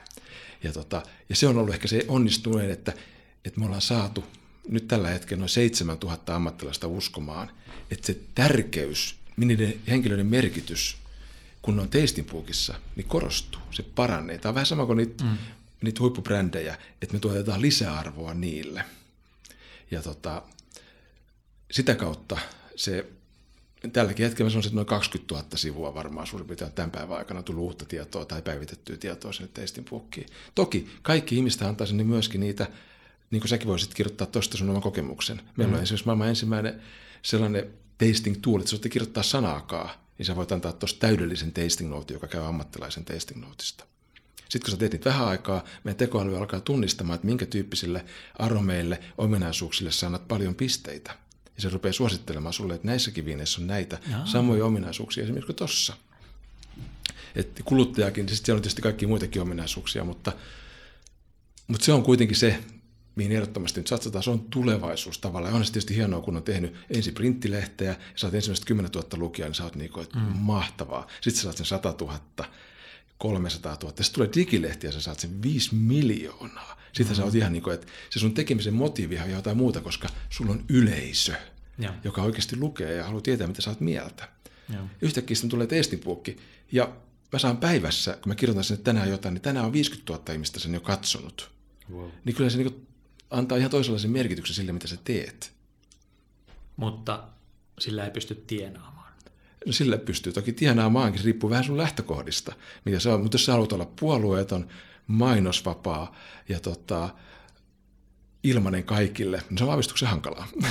Mutta siis jos mä ymmärrän sua oikein, niin, niin tota, te onnistuitte rakentamaan bisneksen, joka kasvoi ennen kaikkea näiden tuota, paperijulkaisujen varaan – ja sitten se, mitä te olette tehneet netissä, on tuonut teille ehkä 5 miljoonaa käyttäjää lisää, mutta se on tuonut teille aika vähän taloudellista hyvää lisää. Se on totta, mutta on myös kaksi positiivista asiaa tuossa kaikessa. Joo. Esimerkiksi se ei myöskään vienyt paljon taloudellista hyvää, eli esimerkiksi Tasting Book, mitä mä sanoisin, meidän pahin, pahin kilpailija, joka yrittää tehdä vastaavaa, sillä on nyt tällä hetkellä 18 miljoonaa rahoitusta, Joo. ja se on kaukana meistä. Meidän rahoitus on ollut 200 000 tähän asti. Eli siihen sama ajatus mä oon myöskin pitänyt, että, että tehdään työllä, ei rahalla jolloin siitä tulee aidompi ja siitä tulee tavallaan niin parempi. Ja jos sulla on paljon rahaa käytettävissä, niin mä oon huomannut, että se vaikuttaa ihmisiin siten, että se työmotivaatio ja. oikeasti tavallaan kärsii. Eikä ole niitä ehkä samoja syitä myöskään tehdä. Että, niin se, sinänsä, että esimerkiksi Testipuuk on voittoa tuottava yritys ihmeellistä kyllä wow. tässä vaiheessa. Ja, ja tota, sitten se toinen tärkeä asia tietenkin siinä on se, että sehän, tällainen mediahan mahdollistaa oikeastaan mitä tahansa. Se meidän alkuperäinen tavoite, että se syy, miksi näitä kaikki tehdään, on se ihmiset. Ja sitten se jakaminen. Voidaan jakaa näitä kokemuksia ja muita erilaisten ihmisten kanssa. Nyt me voidaan jakaa ne toki digitaalisesti, mutta tämähän on tietysti avannut meille, siis mulla on nyt esimerkiksi 7000 uutta ammattilaista mun ystäviä tavallaan, joiden kanssa mä teen koko ajan päivittäin yhteistyötä. Ja että se maailma on avannut ihan toisella tavalla. Ja tämä vasta alkuun, hei, me ollaan toista vuotta auki. Eli tota... Se Vivino, jonka sä mainitsit tuossa, joka on siis appi, niin se on tarkoitettu tämmöiselle lainausmerkeissä tavalliselle ihmiselle. Aivan. Että mä voin tarkastaa sieltä, että kun tämä maistuu musta hyvältä, niin maistuukohan tämä kenenkään muun mielestä hyvältä. Ja sitten se tuntuu kivalta, jos joku muukin on antanut sille tähtiä. Kenelle Tasting Book on tarkoitettu? Onko se, keskittyykö sekin pelkästään näihin huippuviineihin? No toki siellä on siis siellähän on kaikkea. Mm. Siellä on satoja tuhansia viinejä, joilla huippuviinejä yksisesti vaan ei ole niin paljon. Mm. Ja tota, mutta se on tarkoitettu ensisijaisesti tässä alkuvaiheessa ja. ammattilaisten ja viinitilojen työkaluksi. Okay. Siis se meidän ansaintologiikka on hyvin yksinkertainen, tai se oli, mutta sekin ja. on muuttunut nyt. Eli viinitilat saa siitä, tavallaan viinitilat maksaa siitä näkyvyydestä, mikä niillä siellä on. Okay. Ja se näkyvyys, mikä niillä siellä on, koskettaa sitä meidän ammattilaisryhmää. Meidän ammattilaisryhmä tällä hetkellä käyttää noin 4,5 miljardia viiniostoihin. Eli jos mulla olisi se viinitila, hmm. niin mä haluaisin aika nopeasti sinne testinpuukkiin, jotta nämä, jotka käyttää 4,5 miljoonaa. Päteekö siihen viinitilaan sama kuin minuun, Eli... että Pekka Nuikki päättää, mitä sinne lopulta päätyy sinne tasting bookiin? Ei, ei se testipuku tässä kohtaa vielä poikkeuksellinen media. Eli ihan sama, onko sulla maailman paras viinitila tai mm. maailman pienin viinitila. Sä oot täsmälleen samoilla elementeillä, samalla palstatilalla niin tai pikselitilalla. Sulla on kaikki samat elementit, kaikki. Ja ennen kaikkea sulla on oma editti. Jokaisella viinitilalla on oma admini omiin tietoihinsa. Okei, okay. ne itse päättää, o- mitä ne julkaisee. Juuri näin. Okei. Okay. Muuten se olisi tavallaan, mulla pitäisi olla 30 ihmistä koko ajan päivittämässä niitä muuten. Joo. Eli se on ammattilaisille voidaanko kuvitella, että se jonain päivänä on myös amatööreille? No mä kuvittelen sitä nyt, jos mä kerron sulle, että siellä on 50 miljoonaa sivulla tausta, se ei johdu mm. ammattilaisista, vaan se Joo. johtuu tavallisista kuluttajista, Joo. jotka siellä käy. Joo. Ja, tota, ja me ollaan, sanotaanko, että niiden kuluttajien niin äärelle päästään kaikkein parhaiten tänä päivänä applikaatioilla ja puhelimen mm. kautta. Toki se on puhelimella optimoitu, mutta se ei ole puhelimelle tehty, eikä myöskään iPadiin tehty. Ja tota, mutta niin kuin sanoin jo, ei ole vielä sellaista tekniikka ei mahdollista vielä sitä, että mä voisin tuoda testinpuukin tuohon iPhoneen vaikka kuinka haluaisin siten, okay. että se ei menettäisi monia tärkeitä osia, mitä siinä nyt on. Mutta se, mikä me ollaan kehitetty siihen päälle nyt, on se, jos haluat, että mennään tähän meidän Joo. uusimpaan innovaatioon. Eli viinimaailmassa, kun se brändien määrä on näin valtava, ja niitä tuottajia on näin paljon, ja, ja, ja tota, 30 miljardia kertaa vuodessa käytännössä kuluttaja päättää, että minkä viinipullo se ottaa. Mm. Eli se on valtava, niin kuin, viinipulloja myydään 30 miljardia kappaleet vuodessa suurin piirtein. Ja. Ja tota, mutta miten mä saan sen mun viinin esiin? No viinitilalliset on ratkaissut joidenkin yhteistyökumppaneiden avulla sen, että perustetaan viinikilpailuja. Mm. Eli ihan niin kuin mainosmaailmassakin. Joo. Eli perustaa niin sanottu sisäinen viinikilpailu otetaan 6-8 ihmistä, tuomaristo, jolle lähetetään sitten, jotka kerää eri viinitiloilta viinejä, ja sitten ne antaa niille pisteitä. Ja viinimaailmassa tarkoittaa niistä viinipulloissa olevia mitalleja, joita säkin olet ehkä nähnyt jossain okay. alkossa. Mutta siinä on se pieni hämäys. Sen tämä mainoskilpailussa, sen tämä palkitaan ne parhaat. Viinikilpailussa esim. isoin kilpailu, nyt tätä ennen meidän kilpailua, Decanter Awards, siellä on ne 15 000 viiniä. Jos mä väärin muistan, niin ne palkitsee 12 000 viiniä mitalleilla. Eli tavallaan kaikki, jotka osallistuu lähes tulkoon, niin se on valtava bisnes ensinnäkin kilpailun järjestäjälle, koska se tilanne joutuu maksamaan siitä, että se saa sinne ne viininsä Joo. arvioitavaksi, eikö niin? Ja tota, se on noin 200-300 euroa per viinipullo. Ja sitten ne saa niitä mitalilätkiä, joita ne sitten sanoo, että palkinto, palkinto, palkinto. Ja toivoo, että niillä ne saa mm. niitä viinejä myytyä. Ei ne saa, ne auttaa. Ja tota, mutta me päätettiin tehdä se toisin tietenkin. Me päätettiin luoda kilpailu, joka ensinnäkin toimii Tastingbookissa. Me annettiin kilpailulle nimeksi BVV, Best Wine of the World Competition, mm. jossa oikeasti valitaan maailman parhaat viinit. Ja me kutsuttiin sinne tietysti valtava määrä. Tällä hetkellä sieltä taitaa kilpailla 38 000 viiniä. Ja tota, mutta me annettiin nyt valta yleisölle. Eli koko maailma saa äänestää mitkä viinit on parhaita viinejä tässä maailmassa, kuten myöskin ammattilaiset. Meillä on ollut puolitoista kuukautta äänestys nyt päällä. Meillä on tällä hetkellä noin 6500 000 ääntä. Ja versus siihen, että siinä seuraavassa kilpailussa niin kuusi tuomaria antaa ne äänet. Eli me halutaan tätä kautta tavallaan myöskin mullistaa se ajattelu siitä, että kenellä on oikeus määritellä, että onko 15 000 kuluttajaa ja ammattilaista, kun ne sanoo, että tämä on kultamitaliarvoinen viini, mm. onko se merkittävämpi kuin se, että tämä on yksi niistä 12 000 palkitusta. Eli luoda sellainen toisenlainen merkitys sille. Ja, tota, ja samalla tietenkin tämähän mahdollistaa sen, että se kävijämäärä, mikä me ollaan nyt saatu teistinpuukkiin, sehän on niin räjähtänyt tavallaan kuluttajien puolet varsinkin, koska ne rakastaa antaa äänensä ja kertoa, mikä on hyvä viini ja mikä ei ole. Mm. Ja tota, samalla sen näkyvyys ja tunnettuvuus, mutta ennen kaikkea se on saanut viinitilat aktiiviseksi ensimmäistä kertaa meidän palvelu, tai yleensäkään mitään palvelua todennäköisesti, isot merkittävät viinitilat markkinoi niitä Facebook, Instagram ja muilla sivuilla, lähettää suorapoistuskirjeitä. Menkää testipuukkiin ja äänestäkää meidän viinit maailman parhaiksi. Mm-hmm. Ja, tota, ja nyt me ollaan ensimmäistä vuotta vasta menossa. Et tästä kaksi vuotta eteenpäin, niin mä tuun kertoa sulle, että, viisi miljoonaa ääntä tulee ja on ylivoimaisesti maailman merkittävin kilpailu. Ja sitä kautta testipuk oikeasti määrittelee, mikä on maailman paras viini tai mitkä ne yleensäkin on. Onko sulla enää mikään ongelma se, että sä tuut kaukaa Suomesta, jossa ei mitään on, merkit, Onko on, edelleen? On, on. Miten sä jos- taklaat pelkästään, sen? jo, pelkästään jo sijaintiongelma, että ja tota, täältä on kaikki kaukana. Mm. Jos me asuttaisiin vaikka Ranskassa tai jossain muualla, niin tähän voi kertoa tällaisen anekdoottitarinan siitä, että, että muutettiin Australiaa. Okay.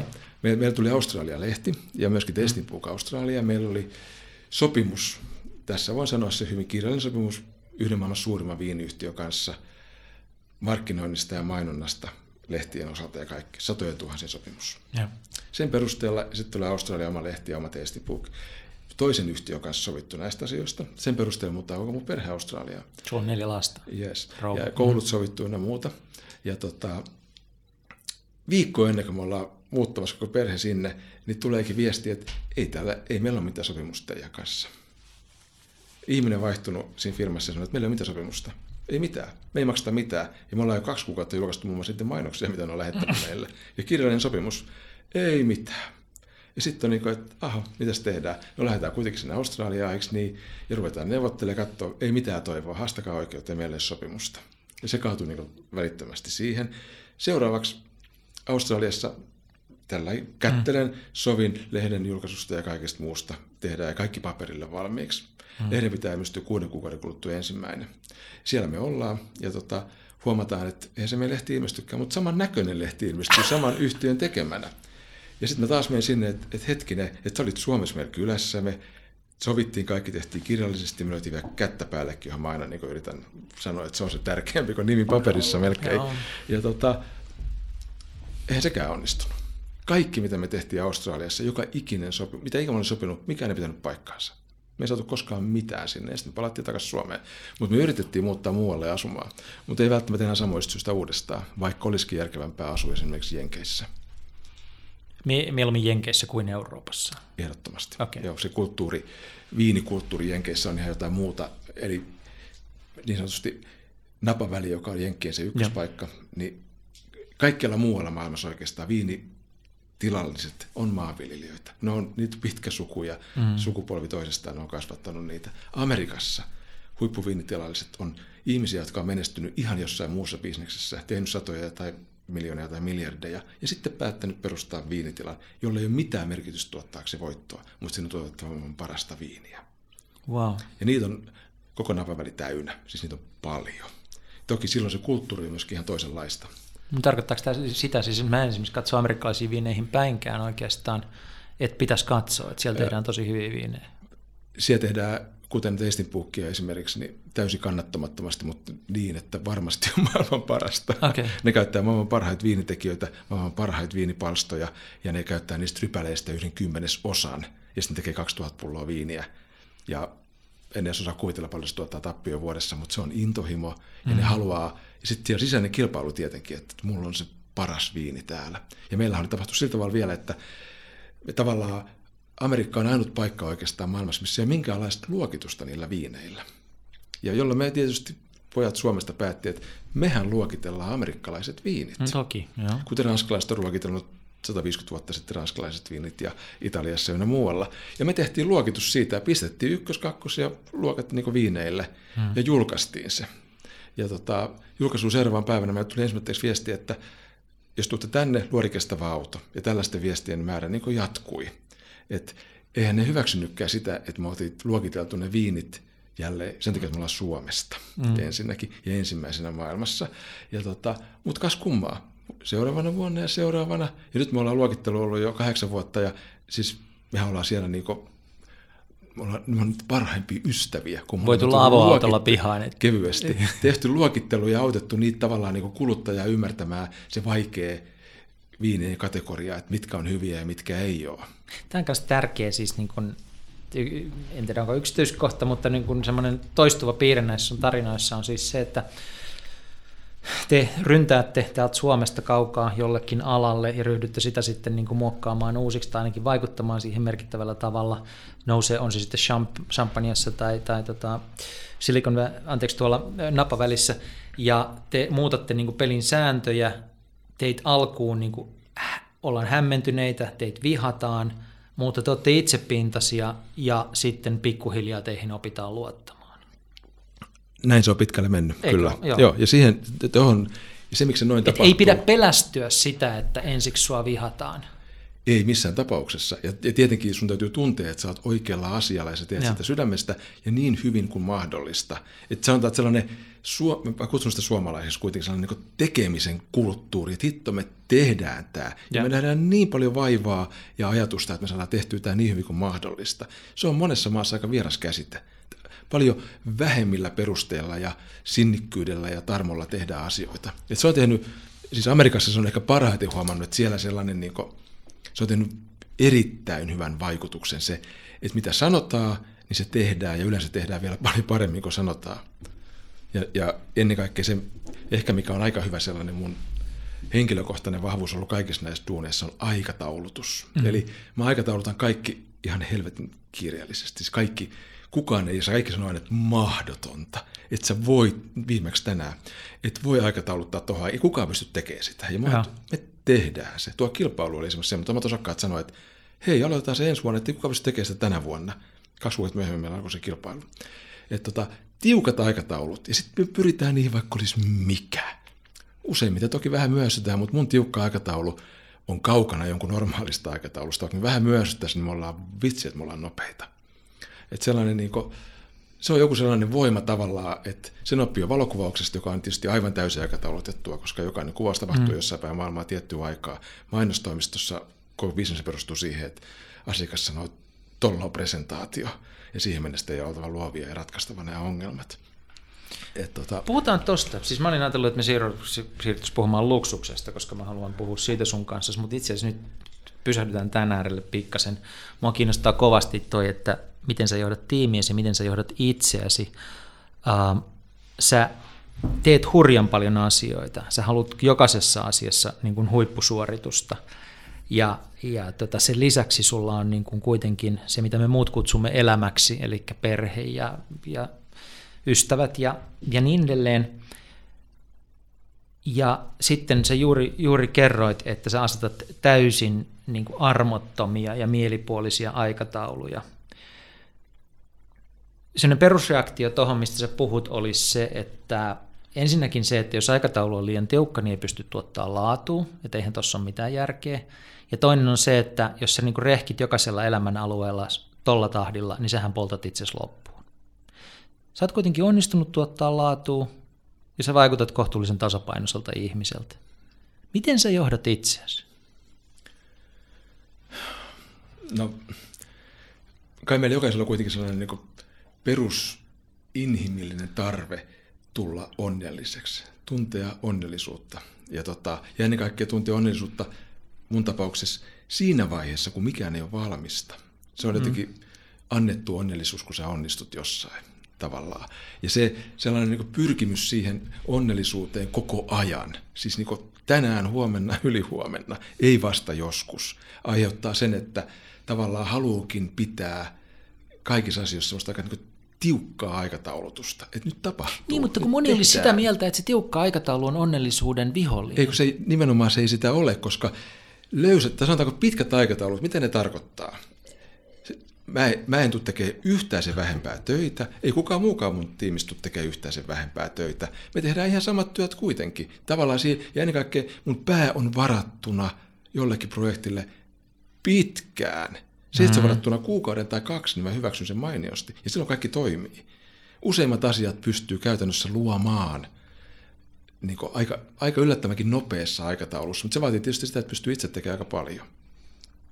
Ja jotenkin se sellainen, miksi mä voisin kuvailla sitä, että minkä takia yleensäkin saa monia asioita ainakin itse aikaiseksi, on just mm. nämä tavallaan, niin kuin, että tekee tiukassa aikataulussa asioita, jolloin pitkään aikatauluun mahtuu yllättävän monta asiaa, mitä sä oot saanut aikaa, sen sijaan, että sulla olisi niin se normaali aikataulu, vaikka että miten rakennetaan yritys, tai miten rakennetaan tämä kilpailu, tai miten rakennetaan vaikka taidehotelli tuohon noin, tai mitä tahansa.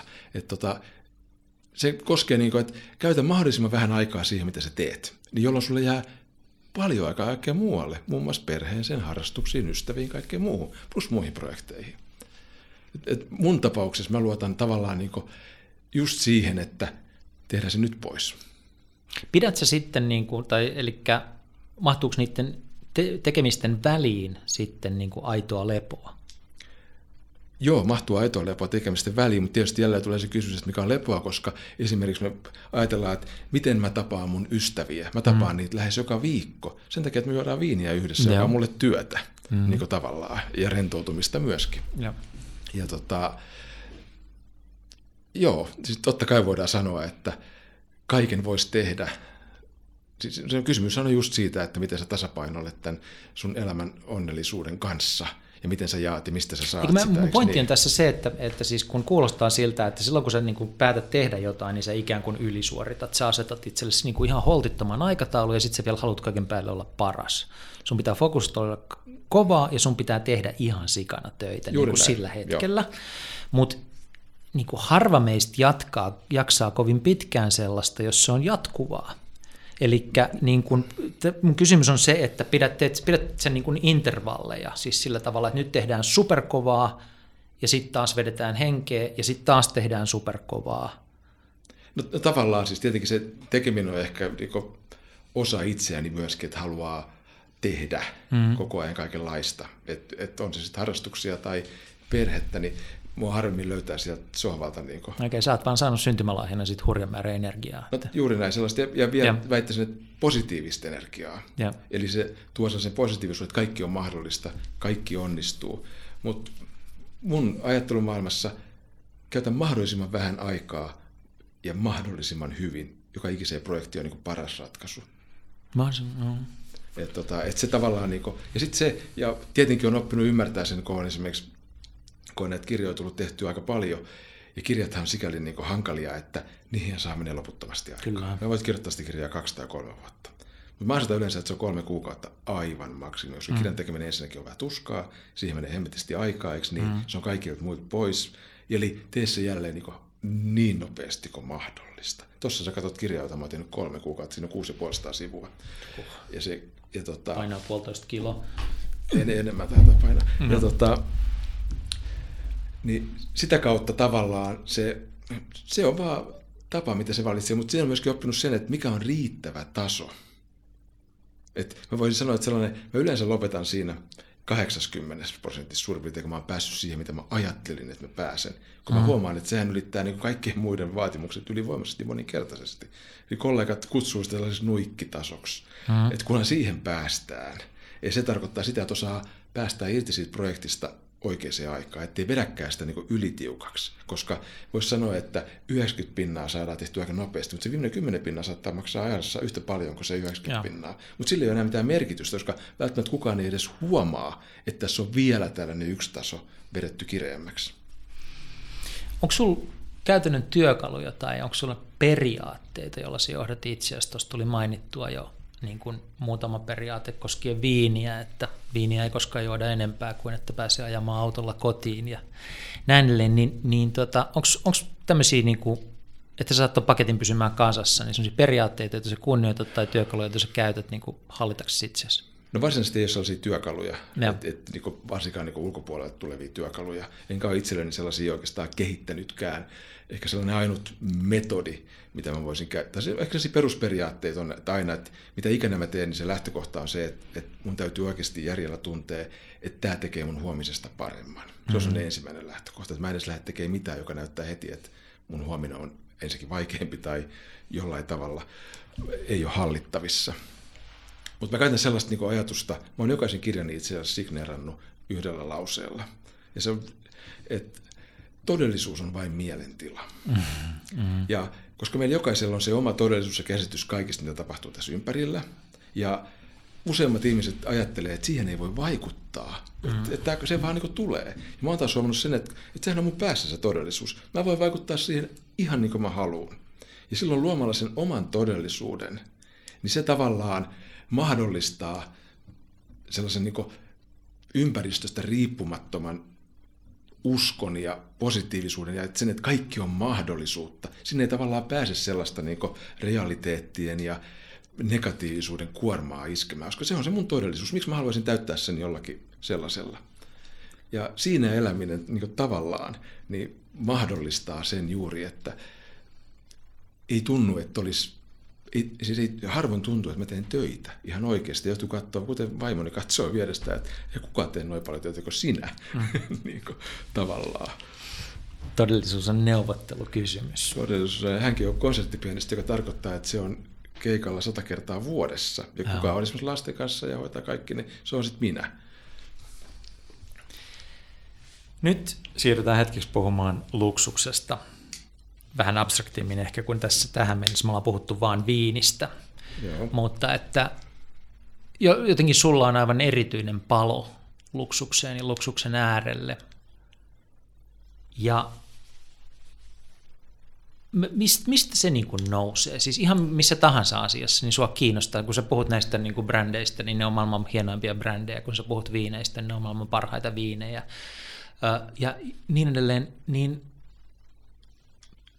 mistä se tulee? Mitä tapahtuu, että se rupesi niin kuin se maailma viemään sut muassansa?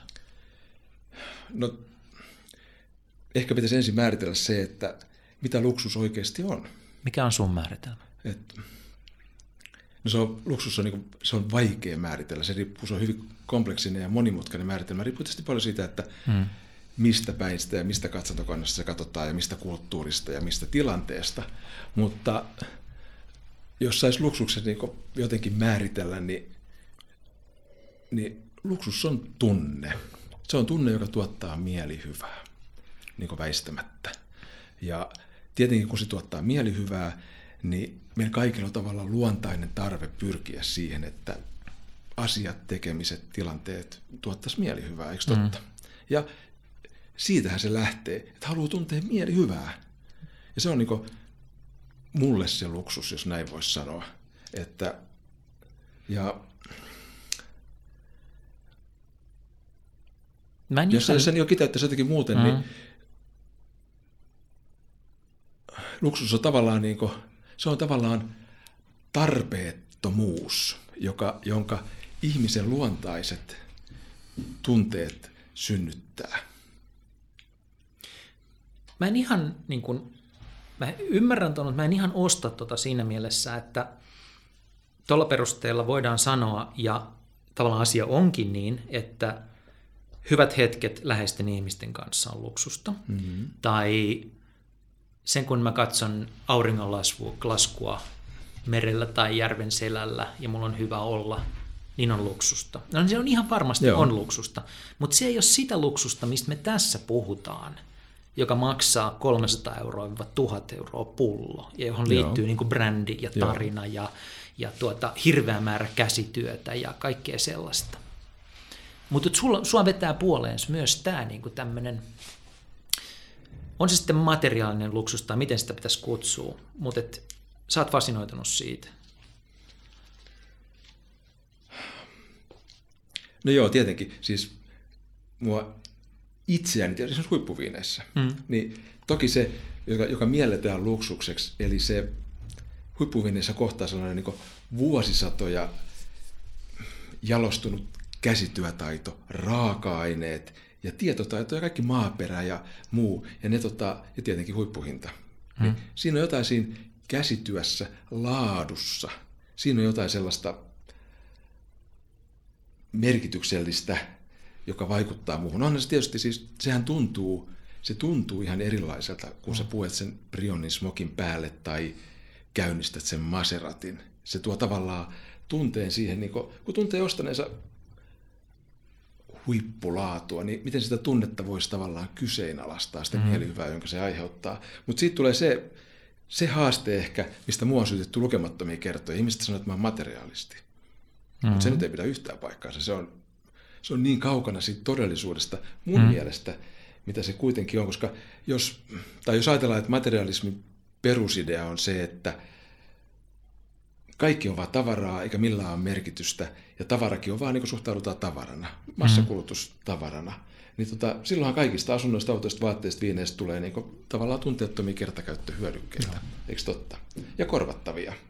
Ja silloin se haaste ei ehkä ole siinä, että pidetään niin tavaraa kaiken mittana, vaan sitä yksisesti, että me rakastetaan sitä liian vähän. Rakastaminen on, help, rakastaminen on vaikeaa, rakastuminen on helppoa. Ja tota...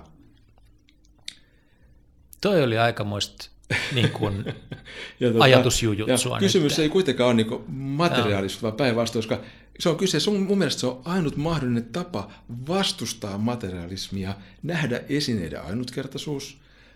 Ainoa keino vastustaa materialismia Ja, on rakastaa materiaa. Toi on tosi... ja siis täytyy kiintyä niihin, antaa niille elämä. Tällöin ne lakkaa olemassa vaan niin merkityksetöntä käyttötavaraa No.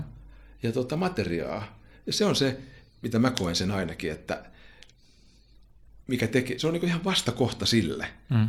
Ja, ja tietenkin, kun ihmiset mieltää sen luksuksen, joka mä miellän siten, että se on luksus on ainoastaan tavallaan se, joka tuottaa tuntemuksia, mm. väistämättömiä tuntemuksia kaikille ihmisille Ja. tässä maailmassa. Ja tota, niin se ei todellakaan ole mitään tekemistä materialismin kanssa tai senkään kanssa, että haluaisi, siis luksus mielletään usein niin pröystäilyyn, Joo. näyttämiseen muille. Niin kuin tämä pullo champagne Erotta, erottamaan sitä, että mä oon parempi kuin sinä tai jotain No. muuta. Ei, siis mun kohdalla sillä ei ole mitään tekemistä sen kanssa. Ei voisi niinku kauempaa Mutta olla. sä oot tutustunut siihen dynamiikkaan kyllä aika perusteellisesti, Toki, eikö niin? toki, Joo. joo. Ja, tota, ja tietenkin on ollut sen verran onnea, että on saanut nauttia monista asioista, jotka ihmiset mieltää tavallaan luksukseksi. Mm. Ja tietysti siis maailmalla, siis se tärkein luksus, mitä ne, joilla on valtavasti rahaa, niin mitä ne ostaa maailmalta, kaksi asiaa. Ne ostaa aikaa ja ne ostaa tilaa. Ne ostaa tilaa ympärille, että ne voi olla rauhassa, ja sitten ne ostaa aikaa, että ne voisi olla siinä tilassa. Se on se kaikkein suurin luksus. Mutta mä en ymmärtänyt, että sitten niin kuin se surullinen puoli tuota tarinaa on se, että aika harvoin niillä on varaa, tai niin kuin, aika harvoin ne ehtii nauttia kummastakaan siitä ajasta, jonka ne on, olisi, tai siitä tilasta, joka olisi, vaan ne tuo sen kiireensä ja sen Noin ahdistuksen, oli, se ehkä, aggressionsa noin oli siihen. ehkä aikaisemmin, mutta ei enää. Okei. Okay. Nyt, nyt jos sä katsot tämän hetken maailman rikkaimpia miehiä, niin oho, kestää ihmisiä. keski hän on tippunut oleellisesti. Mm-hmm. Siis ne ihmiset, kenellä on miljardeja, niin ne voi olla jo kolme vitosia. Joo. Niillä on oikeasti aikaa ostaa se viinitila ja viettää mitä, tai tehdä mitä ne haluaa. Et aikaisemmin se tarkoitti, että sä oot 60, 65, 70 tai ehkä 55, jos sä oot onnekas, jos sä menet tehdä valtavan omaisuuden. Joo. Ei se tänään enää niin ole. kun mä yritän määritellä omassa mielessäni luksusta, niin sen lisäksi, että se on näitä niin kuin hyvin immateriaalisia asioita, tunteita tärkeiden asioiden äärellä, ää, maisemia, ystäviä, perhettä, semmoisia asioita, niin sitten se on niin kuin hyvin tehtyjä asioita. Se on, se on laatua, joka on läsnä jossain huonekalussa, että sä kuljetat mm-hmm. sormea sen pintaan pitkin ja se vaan on niin kuin täydellisen hienoa puuta ja täydellisen hienosti hiottu ja täydellisen hienosti pinta käsitelty ja jokainen kulma tuntuu hyvältä ja niin edelleen. Että joku on niin kuin välittänyt. Se ehkä sellainen niin kuin suuri ammattitaito ja välittäminen, kun se välittyy siitä asiasta, Ja niin se tuntuu. myöskin, että se siirtyy sinuun myöskin se Joo, niin, niin. Mä, mä niin kuin, ja, ja, niin kuin tässä mielessä niin kuin itsekin tunnen, tunnen vetoa niin kuin tota kohtaa, mutta että se mikä mua niin kuin kiinnostaa, kun mä kuuntelen sua ja luen sun juttuja, on se, että sulla on voimakkaasti läsnä myös tarina. Siinä, että ikään kuin tarina tekee luksuksen. Et sä jopa kirjoitat mun mielestä teidän sivuilla, että, niin kun, että me nautimme siitä tarinasta sen viinin takana ehkä enemmänkin kuin siitä itse viinistä. Kyllä. Et jollakin tavalla se, se siis, niin kun, ja mä oon ollut yhdessä sun tastingissa kerran läsnäkin, jossa sä niin kun kerroit ihan holtittoman pitkän tarinan niin kuin viinipulloista, jotka joku ihmiset niin kuin juuri miehityksen alla oli muurannut jonnekin seinän taakse ja ne pullot oli unohtunut sinne vuosikymmeniksi ja ne vahingossa löytyi ja sitten sä olit jotain ihmeellistä kautta saanut kätes niihin, niihin pulloihin ja sitten sä niin kuin nostit salkustasi jotain semmoisia hämäkin seittiin peittämiä kellertyneitä etikete, kellertyneillä etikellä varustettuja pulloja ja niin edelleen. Ja kyllähän se kuulosti hurjalta, että mä nyt pääsen niin kuin maistamaan tämmöistä viiniä, jolla on tämmöinen mieletön tarina. Mutta että mun kysymys varmaan on, on sitten se, että onko, että, jos mulle luksus oli sitä niin kuin välittävän ammattilaisen työn välittymistä siitä esineestä, niin sulle se selvästi on myös vahvasti ne tarinat niiden asioiden takana. Tarinoilla, siis yleensäkin tarinoillahan on ihan valtava merkitys kaikkeen. Mm, mm. Ja, tota, ja viineissä, koska no onko lähes kaikkien huipputuotteiden, huippukäsityönä tehtyjen tuotteiden, yksilöllisten tuotteiden tarinahan yleensä, siellä on pitkä tarina aina. Se on niinku, tulee Joo. kaukaa, ne syyt, siis ehkä yhteistä lähestulkoon lähes kaikille luksustuotteille, paitsi tälle Armand de Brignacille, jota me nyt nautittiin, on se, että niiden tekijät ei ole kos- lähtiessään tekemään niitä, ei ole koskaan lähtenyt tekemään niitä sen, että ne ansaitsisi sillä valtavia rahamääriä tai tulisi rikkaiksi sen kautta. Se, mm-hmm. se lähtee intohimosta siitä, että haluaa luoda jotain niin täydellistä kuin pystyy. Ja se on ehkä sama intohimo, jonka mullakin on. Se haluaa luoda niin täydellisiä asioita kuin omilla kyvyillä pystyy, ja sehän tarkoittaa myöskin, että miten sä pystyt saamaan muita ihmisiä sun ympärille tekemään niitä asioita. Mm. Mutta se on se sama intohimo, ja sen tunnistaa niissä kaikissa, joten tavallaan se niin kaksi maailmaa kohtaa ja yhtyy siinä jollain tavalla, jolloin siitä tulee läheinen, ja se kokemus on niin omakohtaisempi paljon, että se ei jää niin ulkopuoliseksi, kuten esimerkiksi Salman de Brignacissa. Tietenkin toi maailma tuntuu sillä kahden kiehtovalta sen dynamiikka, että jos mä yritän ymmärtää sitä, niin, niin kuin kuulostaa siltä, että, että nämä tarinat tarvitaan, jotta luksuksesta tulee luksusta, että asiat muuttuu niin kuin elämää suuremmiksi. Mutta sitten kun sä sanoit myös, että nämä esineet ja asiat on sulle välineitä, jolla sä pääset lähelle ihmisiä, jotka sua kiinnostaa, niin tavallaan tässä yhdistyy sitten, yhtäkkiä me ei puhutakaan enää viinistä tai autoista tai jostain semmoisesta, vaan me puhutaan tarinoista, jotka tuo sut lä, niin kuin, lähelle ihmisiä, joiden seurassa sä haluat olla. Mm-hmm. Tämä, mun mielestä tämä on ikään kuin oivallus, että emme puhu, no, mutta sulle se on jotenkin itsestäänselvää, että näin se menee. No niin se on mennyt. Ja, ja, tota, ja monesti itse yllättyy siitä, että tapaa ihmisiä, joita ei muista itse asiassa tavanneensa. Ja. Eikä ne oikeastaan muista suokaa, mutta ne muistaa se tarinan, jota on silloin kerrottu, mitä ikänä ollaan tehtykään, miten se on liittynyt siihen. Ja. Tarinat jää elämään niin ihmisten päässä. Ja, ja esimerkiksi viiniteistingeissä on sen, sen takia on hirveän tärkeää, että ei ole se, että se viini maistuu oikeasti, ja. koska lähtökohdallisesti maistetaan viinejä, jotka on hyvin tehtyjä, eikö niin? Ja. Vaan on se tarina, miten se viini on matkannut tänne, tai se tarina, miksi me ollaan tässä nyt, tai se tarina, mikä liittyy siihen itse tuotteeseen, tai mikä ikinä se tarina onkaan. Hmm. Se nostaa sen ihan toiselle tasolle, tunnetasolle. Ja se, se on se hemmetin tunne, jota me kaikki halutaan, ne hyvät tuntemukset – kaikista mahdollisista asioista. Ja niin kuin mä taisin sanoa sulle aikaisemminkin, että, että miksi mä esimerkiksi haluan ajaa erikoisilla hyvillä autoilla mun mm. työmatkan. Mm. Mun työmatka ei koskaan tunnu työmatkalta, se tuntuu aina kokemukselta. Mä avaan sen toimiston oven ihan eri fiilikseltä, kun mä hyppään sieltä Maseratin penkiltä kuin jonkun tavallisen auton penkiltä. Vaikka kuinka jonotan tuossa samassa ruuhkassa länsiväylällä, niin se on silti se tunne, se energia, jonka siitä saa, niin se niin jalkautuu susta eteenpäin. Tuntuuko susta koskaan röyhkeältä? Siis mä tarkoitan nyt sitä, että niin kun, kun moni ihminen kokee, että tämmöinen huippushampania pitää säästää niin tiettyä mm. tilannetta varten, ja sitten jos niin kuin sijoittaa auton, hankkii huippuhienon auton, niin sitten pitää olla autotalli, jossa sitä säilytetään mm. puunattuna, ja sitten on kesä sunnuntai, niin lähdetään vähän ajelemaan sillä.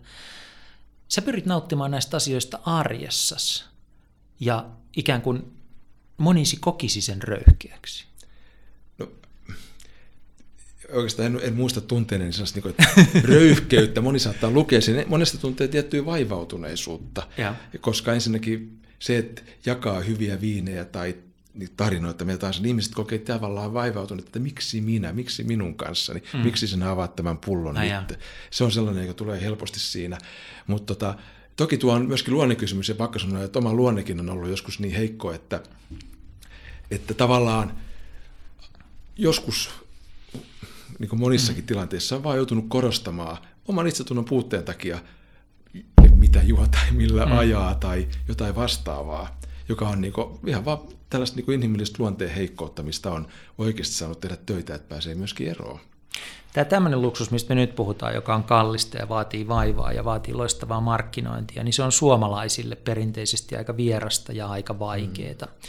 Ja sä oot sitä mieltä, että me ollaan kansakuntana, siis tavallaan on aika helppo ymmärtää, mistä se tulee me ollaan hurjan köyhä kansakunta mm. lähtökohtaisesti, että niin kuin aina niin kuin joillakin muilla kuin meillä on ollut varaa tällaisiin kalliisiin asioihin. Nyt tilanne on ehkä muuttumassa, mutta, mutta meillä on edelleen vaikeaa tämän kaiken kanssa. Siis se ei oikein sovi meidän tasa-arvokäsitykseen eikä elämäntapaan. Ja, ja tuota, käsitykseen siitä, mitä on olla kunnon suomalainen. Ja, ja sä oot sitä mieltä, että me kärsitään tästä kansakuntana. Niin sä sanoit mulle tuossa, kun me juteltiin, että, että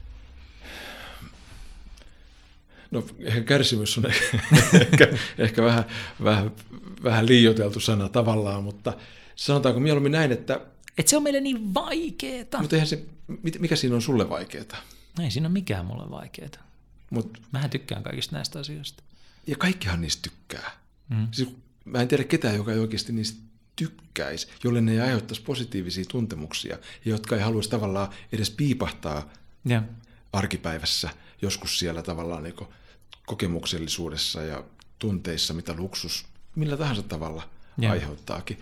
Ja tota, mutta Suomi on hirveän huono maa siinä suhteessa, että eihän me edes tuoteta edes ja. itsellemme tavallaan luksuspalveluita. Mm. Et täällä on niinku, ei täällä ole täällä, ei, täällä on vaikea tuntea, siis täällä on varmaan muutamassa ravintolassa vippi, mutta siinä se suurin piirtein jo, eikä sekään tarjoa mitään muuta kuin erillisen alueen. Et täällä ei ole sellaista luksuskulttuuria, että jostakin syystä sulla olisi mahdollisuus kokea sitä luksusta. Ja, tota, ja siihen mä tietenkin aina sanon, että apua, että on niin mahtava paikka Suomi kokea luksusta yhdessä, yhdessä ja ainoassa asiassa. Meillä on maailman halvimmat samppaniat. Okay. Ja et voi kieltää sitä. Mä en tiedä ketään ihmistä, joka ei kiellä sitä, että nauttiessaan samppaniaa tuntuu luksukselta. Kyllä. Ja, ja sen saa 20 eurolla. Onko ne 20 champagne ok? On, on ihan ok. Okay. Champagneissa on kuitenkin se, että se tehdään moninkertaisesti huolellisemmin ja vaivaan nähden kuin esimerkiksi punaviini. Mm. 20 champagne on oikeasti 20 arvoinen, 20 punaviini voi olla 5 euro punaviini. Et tota, se on esimerkiksi yksi helppo tapa kokea jotain erilaista. Heitäs tähän väliin, mä mietin, että mihin väliin mä otan tämän, mutta nyt otetaan tähän niin muutama pro-tip siitä, että miten voi niin kuin arjessansa kokea luksusta äärimmäisen edullisesti. Ja fokusoidaan tähän viiniin nyt. Eli mä voin ostaa niin kuin reilulla 20 hyvän niin kuin asiallisen pullon champagnea ja yhtäkkiä elämä on isompaa. Mutta sulla on myös vinkkejä siihen, että miten ihan perusviinistä, suhteellisen perusviinistä, saa, miten sen niin kuin kokemuksen pystyy siirtämään toiselle tasolle, miten se tehdään? Joo, siis ihan lähtökohtana ihan perusviini voi upgradeata luksusviiniksi ne. ilman, että sitä tarvitsee maksaa mitään. Eli tota, sellainen perusohje on, että yleensäkin jos ostaa Suomesta viiniä, no. johtuen tästä verotuksesta ja kaikesta, niin se viinin taso paranee dramaattisesti, kun hyppää 10 eurosta 15 euroon. Eli silloin se 5 euroa, mikä on siinä eroa jo, niin yleensä se on jo siinä viinin... Pro 1, hyppää 10 15. Joo, 15 20. Se on helppo.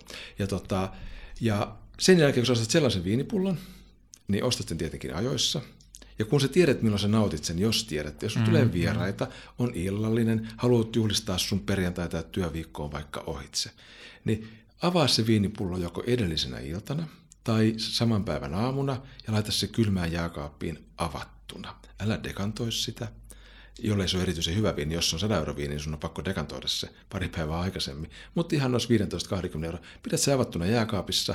Se viini tavallaan ikääntyy nopeasti päivän aikana kymmenisen vuotta, jolloin se laatu, laadukkuus, jota siinä ei vielä ole, kun se on mm. nuori ja raaka, niin pääsee esiin sieltä.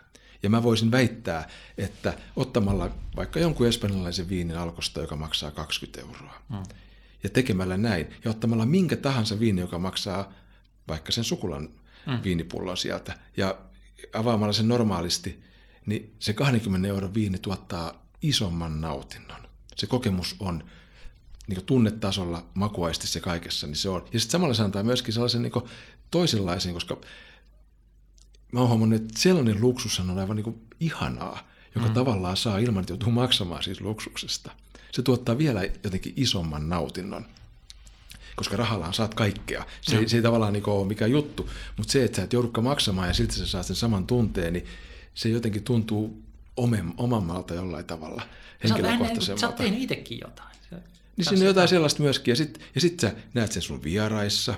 Se on helppo testi. Ja. Hanki se viinipullo, avaa se, osta kaksi viinipulloa.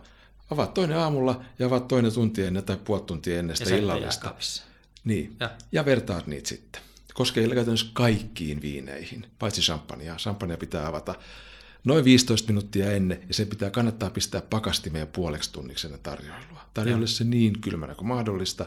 Champagne lämpenee kahdessa minuutissa monta astetta, ja sitten se lämmin champagne on oikeasti, se ei maistu hyvältä. Ja. Siinä on ehkä tämä tällainen peruskäytännön vinkki. ja se perusvinkki vielä siihen, että jos sulla on 20 tai 25 euroa pistää siihen viiniin, laita se champagneaan.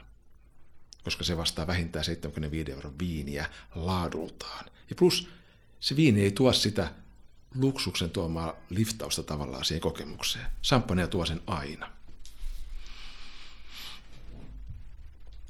Yksi asia, joka minulta jäi tuossa matkan välillä kysymättä, jota niin mietin, pyöri, pyöri mielessä, oli semmoinen asia, että tota, niin kuin nykyään puhutaan hirveän paljon huomiotaloudesta ja, ja niin kuin koitetaan sa, niin kuin taistella sitä huomiota ja, ja markkinoinnissa se näkee selvästi, että, että niin kuin pitäisi saada huomiota. Se tuntuu niin kuin välillä jopa niin kuin epätoivoiselta, niin kuin, kun näitä välineitä on niin hirveästi ja massa on niin hirveästi ja näin edelleen. Ja jotenkin, kun mä kuuntelen sua, niin ikään kuin sun toimintatapa niin kun haastaa koko ajatuksen huomiotaloudesta ja sä työskentelet tämmöisessä niin kuin connection economyssa, siis niin kuin, että oleellista on luoda oikeita yhteyksiä oikeisiin ihmisiin ja niiden välille ja sit siitä seuraa erilaisia asioita. Et se on niin kuin, tavallaan tulkitsenko mä oikein, että sun taktiikka tässä no, mielessä no, on ihan toinen? Tavallaan tulkitset tietenkin oikein, ja siinä on tietysti se yksi lähtökohta edellytys, että kun pitäisi koko maailma vallottaa, mm. niin se, että sä saat sun maailman huomion mm. osakseen, niin se on, se on ainakin budjettien osalta käytännössä mahdottomuus. Yeah. Tavallaan, jolloin sun kannattaakin lähteä sieltä niin sisäpiiristä hakemaan sitä samaa, mitä sä hankkisit valtavilla markkinoita tai mainos tai muilla budjeteilla. Ja, ja sitten se on myöskin paljon palkitsevampaa. Siinä kohtaa sä rupeat tekemään jo oikeiden ihmisten kanssa, oikeiden yritysten kanssa yhteistyötä. Hmm. Ja se mm. yhteistyö on, se on sama juttu kuin tässä Viinissäkin, että jälleen sä teet ihmisten kanssa asioita. Tapaat uusia ihmisiä, jotka ajattelee uudella tavalla ja tekee erilaisia asioita, joista sä voit jälleen oppia ja tutustua myöskin. Siinä on niin kuin, Eli sen sijaan, että sä ajattelisit kohderyhminä ja tämmöisinä, niin, niin tota, kulje ihan oikeiden liha- ja verta ihmisten kautta. Niin, ja tietenkin sitä kautta joudut ajattelemaan niitä kohderyhmiä, koska sä tavallaan kosiskelet heidän kohderyhmiään. Joo. Ja, Mutta ja, sä menet ihmisen kautta sinne, aina, etkä ryhdyt viittaamaan. Juuri näin. Se on se, se, on se niin kuin, sun täytyy saada tavallaan se, että jos olisi taito saada muut ihmiset työskentelemään hmm. sulle, vaikka ne ei ole edes sulla töissä tai sun palveluksessa, niin sehän olisi niin kuin valtava arvo tavallaan.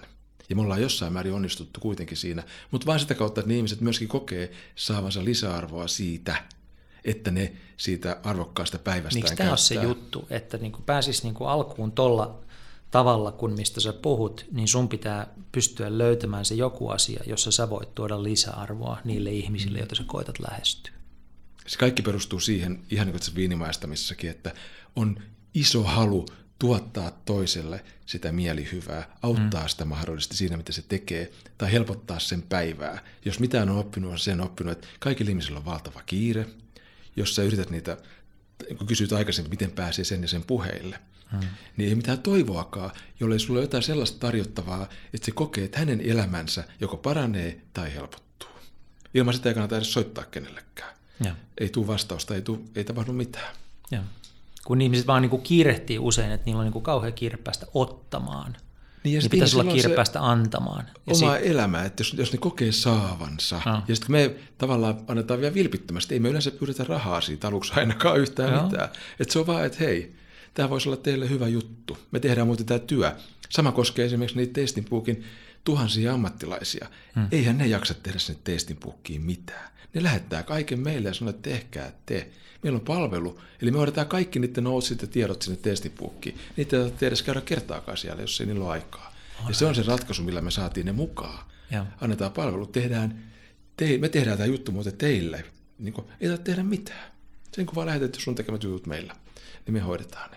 Ja sitten ne saa kuitenkin sen tavallaan sen näkyvyyden ja maineen, mitä ne haluaa sitä kautta saada, ja merkittävyyden. Joo.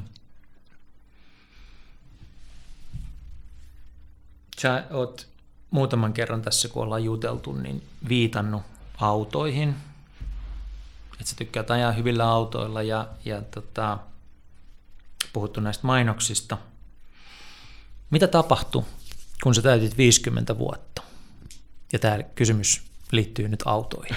Joo, jo pidin syntymäpäiväjuhlat ja avasin aika monta champagnepulloa, mutta mitä tapahtui, niin tapahtui, no voisi sitä kutsua tällaiseksi 50 villitykseksi tavallaan.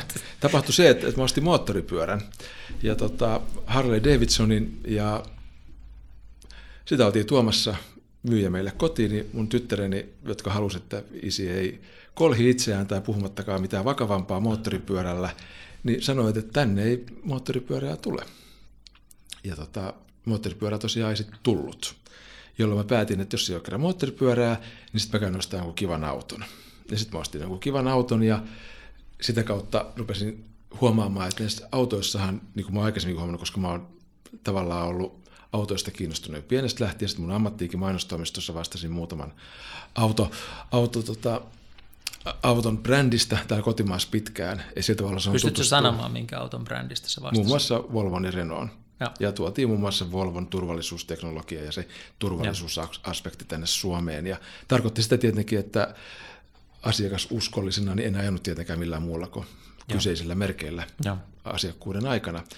Joten mulla jäi iso käppi kokea kaikki ne mahdolliset autot, mitä sinä väli, sillä välillä on tuotettu, jolla mä tein mulle, mä ajattelin, että mä oon 50, mä teen nyt top 50 listan. Että mä haluan kokea kaikki nämä 50 autoa nopeasti tietenkin, jos mä haluan mm. käyttää siihen paljon aikaa, jolloin mä päätin, että mä ostan jokaisen näistä. Pidän sitä joko päivän tai viikon tai vuoden riippuen, mitä mä pidän siitä autosta. Ja. No se minulle tyypillisen tapaan niin ei se jäänytkään se 50 autoa, vaan mä halusin tehdä sen niin täydellisen kokemuksen. Ja sitten yhtäkkiä muutamassa vuodessa mä olinkin ostanut 200 autoa. Sä oot omistanut kolmen vuoden sisällä 200 Noin 200 autoa, joo. joo. Omistanut ja tarkoittaa sitä aina, että omistaa 1-15 autoa kerralla ja sitten kun tuntuu, että tämä ei enää aiheuta niitä tuntemuksia tai jo tuottaa pettymykset, tämä ei ollutkaan sellainen kuin mä kuvittelin, niin se vaihtuu sitten seuraavaan ja toivotaan taas, että sieltä tulisi niitä hyviä tuntemuksia. Että tota, se on ihan samanlaista sellaista niin hyvien kokemusten niin Mutta nämä ei ole mitä tahansa autoja. Nämä on Suomessa usein aika harvinaisia autoja, joista sä oot kiinnostunut. No siis autoja, jotka on tehty pääsääntöisesti käsityönä. Niin. Ja ne on myöskin muotoiltu hienosti, eli tarkoittaa sarjassamme italialaisia huippuautoja, Maserateja, Ferrareja, Lamborghineja tai Aston Martineita, Bentleytä, hmm. tämän tyyppisiä autoja. Mutta niissä kaikissa kuitenkin se yksi yhteinen jälleen, että niissä on pyritty sekä muotoilussa että laadussa niin hyvään kun on, ja niin la, suureen laatuun kuin mahdollista. Ja. Joka tavallaan, kun sä kuvailit sitä, että kun koskee johonkin huonekaluun, hmm. niin se on sama, kun sä kosket siihen koelautaa tai siihen rattiin, mm. joka, joka, josta tietää, että sitä on tehty kolme päivää sitä yhtä rattia, kun yhtä Toyota Corollaa valmistetaan noin 40 minuuttia koko mm. autoa, niin siinä on joku sellainen käsityön, siinä on jotain sellaista, ja myöskin antaa arvon sille suurelle vaivalle, minkä iso joukko ihmisiä on nähnyt sen eteen, että autoa on tehty 45 päivää. Niin jotain siinä on sellaista kokemuksellisuutta, ja myöskin sellaista arvostusta ja jatkuvuutta. Tähän tarkennus, mä en ostanut yhtään autoa uutena.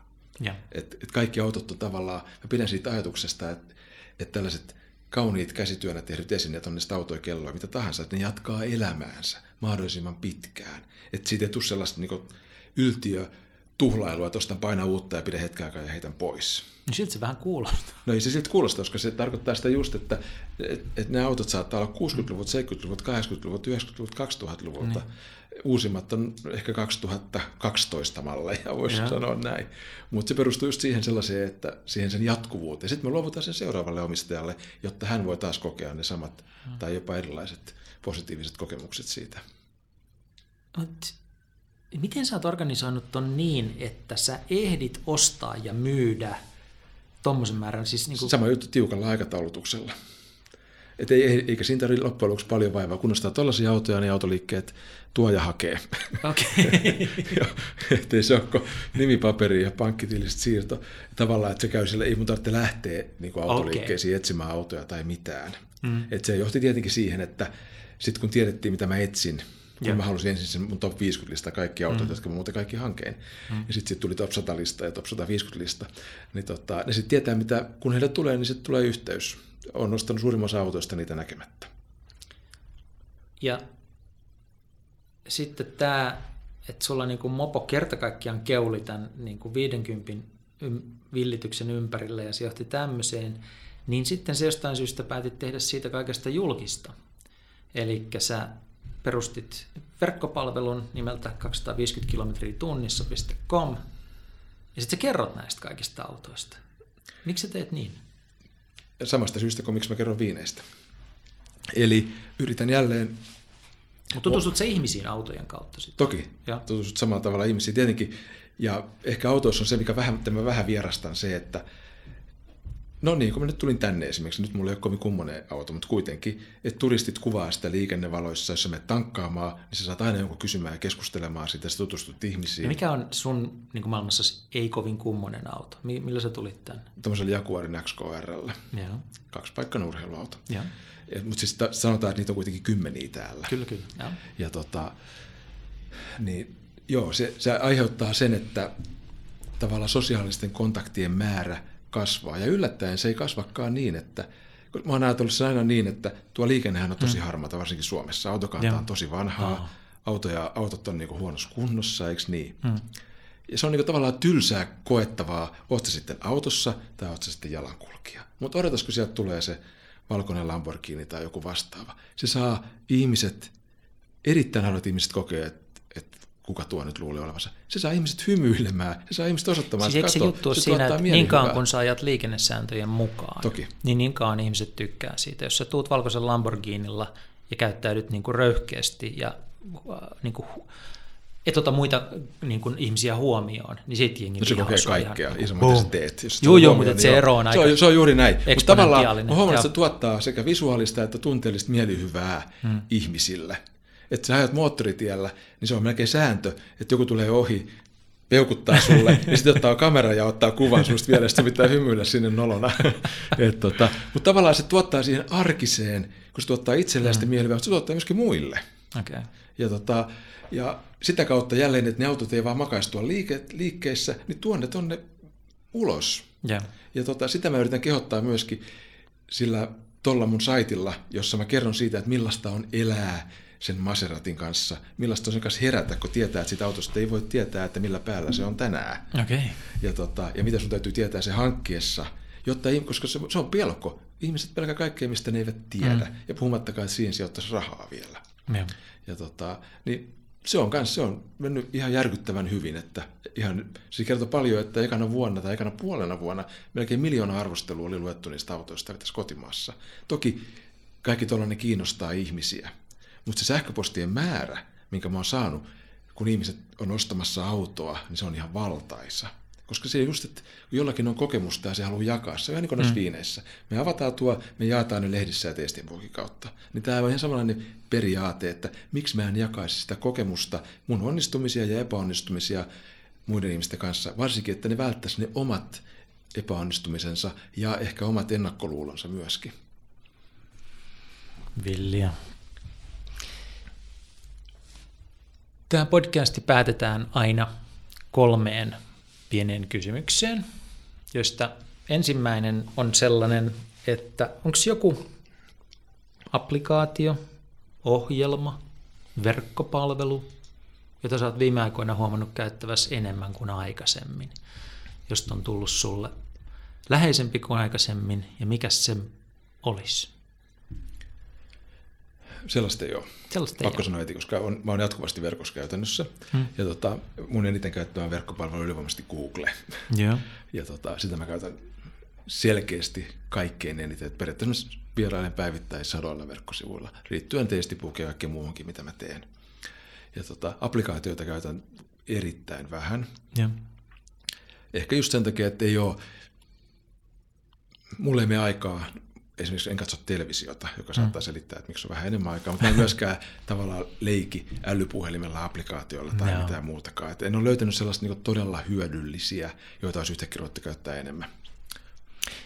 Entäs onko sellaista kirjaa, jota sä oot viime aikoina suositellut tutuille ihmisille tai vastaantulijoille, että lukekaa tämä, tämä on tosi hyvä. Se voi olla sunkin kirjoittama kirja, mutta kuitenkin.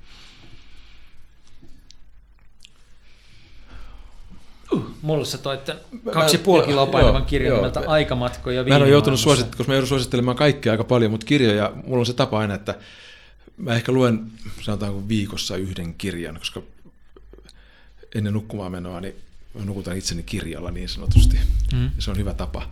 Ja tota, mutta ne on hyvin pitkälle enemmänkin, joko ne on tietokirjoja tai sitten ne on viihteellisiä kirjoja, jotka vaan poistaa tavallaan ajatukset kaikesta, mm. mitä sä oot tehnyt. Et tässäkään mä en kyllä pysty suosittelemaan nyt ainuttakaan kirjaa. Tässä ei ole viimeisessä kysymyksessä ei kysymys suosittelusta, kysymys on näistä hyvistä kokemuksista. Kun sä vietät oikein hyvän viikonlopun Suomessa, niin missä sä sen vietät ja mitä sen viikonlopun aikana tapahtuu? Ehdottomasti kotona. Kotona ja perheen kanssa. Ja tota, syöden hyvin, juoden hyvin, ulkoilen paljon, lasten kanssa pelaten, perheen kanssa yleensäkin pelejä pelaten. Me, me ollaan sellainen peliperhe, me tykätään pelata kaikkia mahdollisia pelejä, on se sitten korista tai lautapeliä tai mitä tahansa. Ja tota, se on ihan mahtavaa. Pekka Noikki, tuhannet kiitokset tästä haastattelusta. Tämä oli luksusta ja vielä kerran vielä tuhannet kiitokset tuosta champanjasta, jota sain maistaa. Hei, kiitos kutsusta tänne. Kiitos.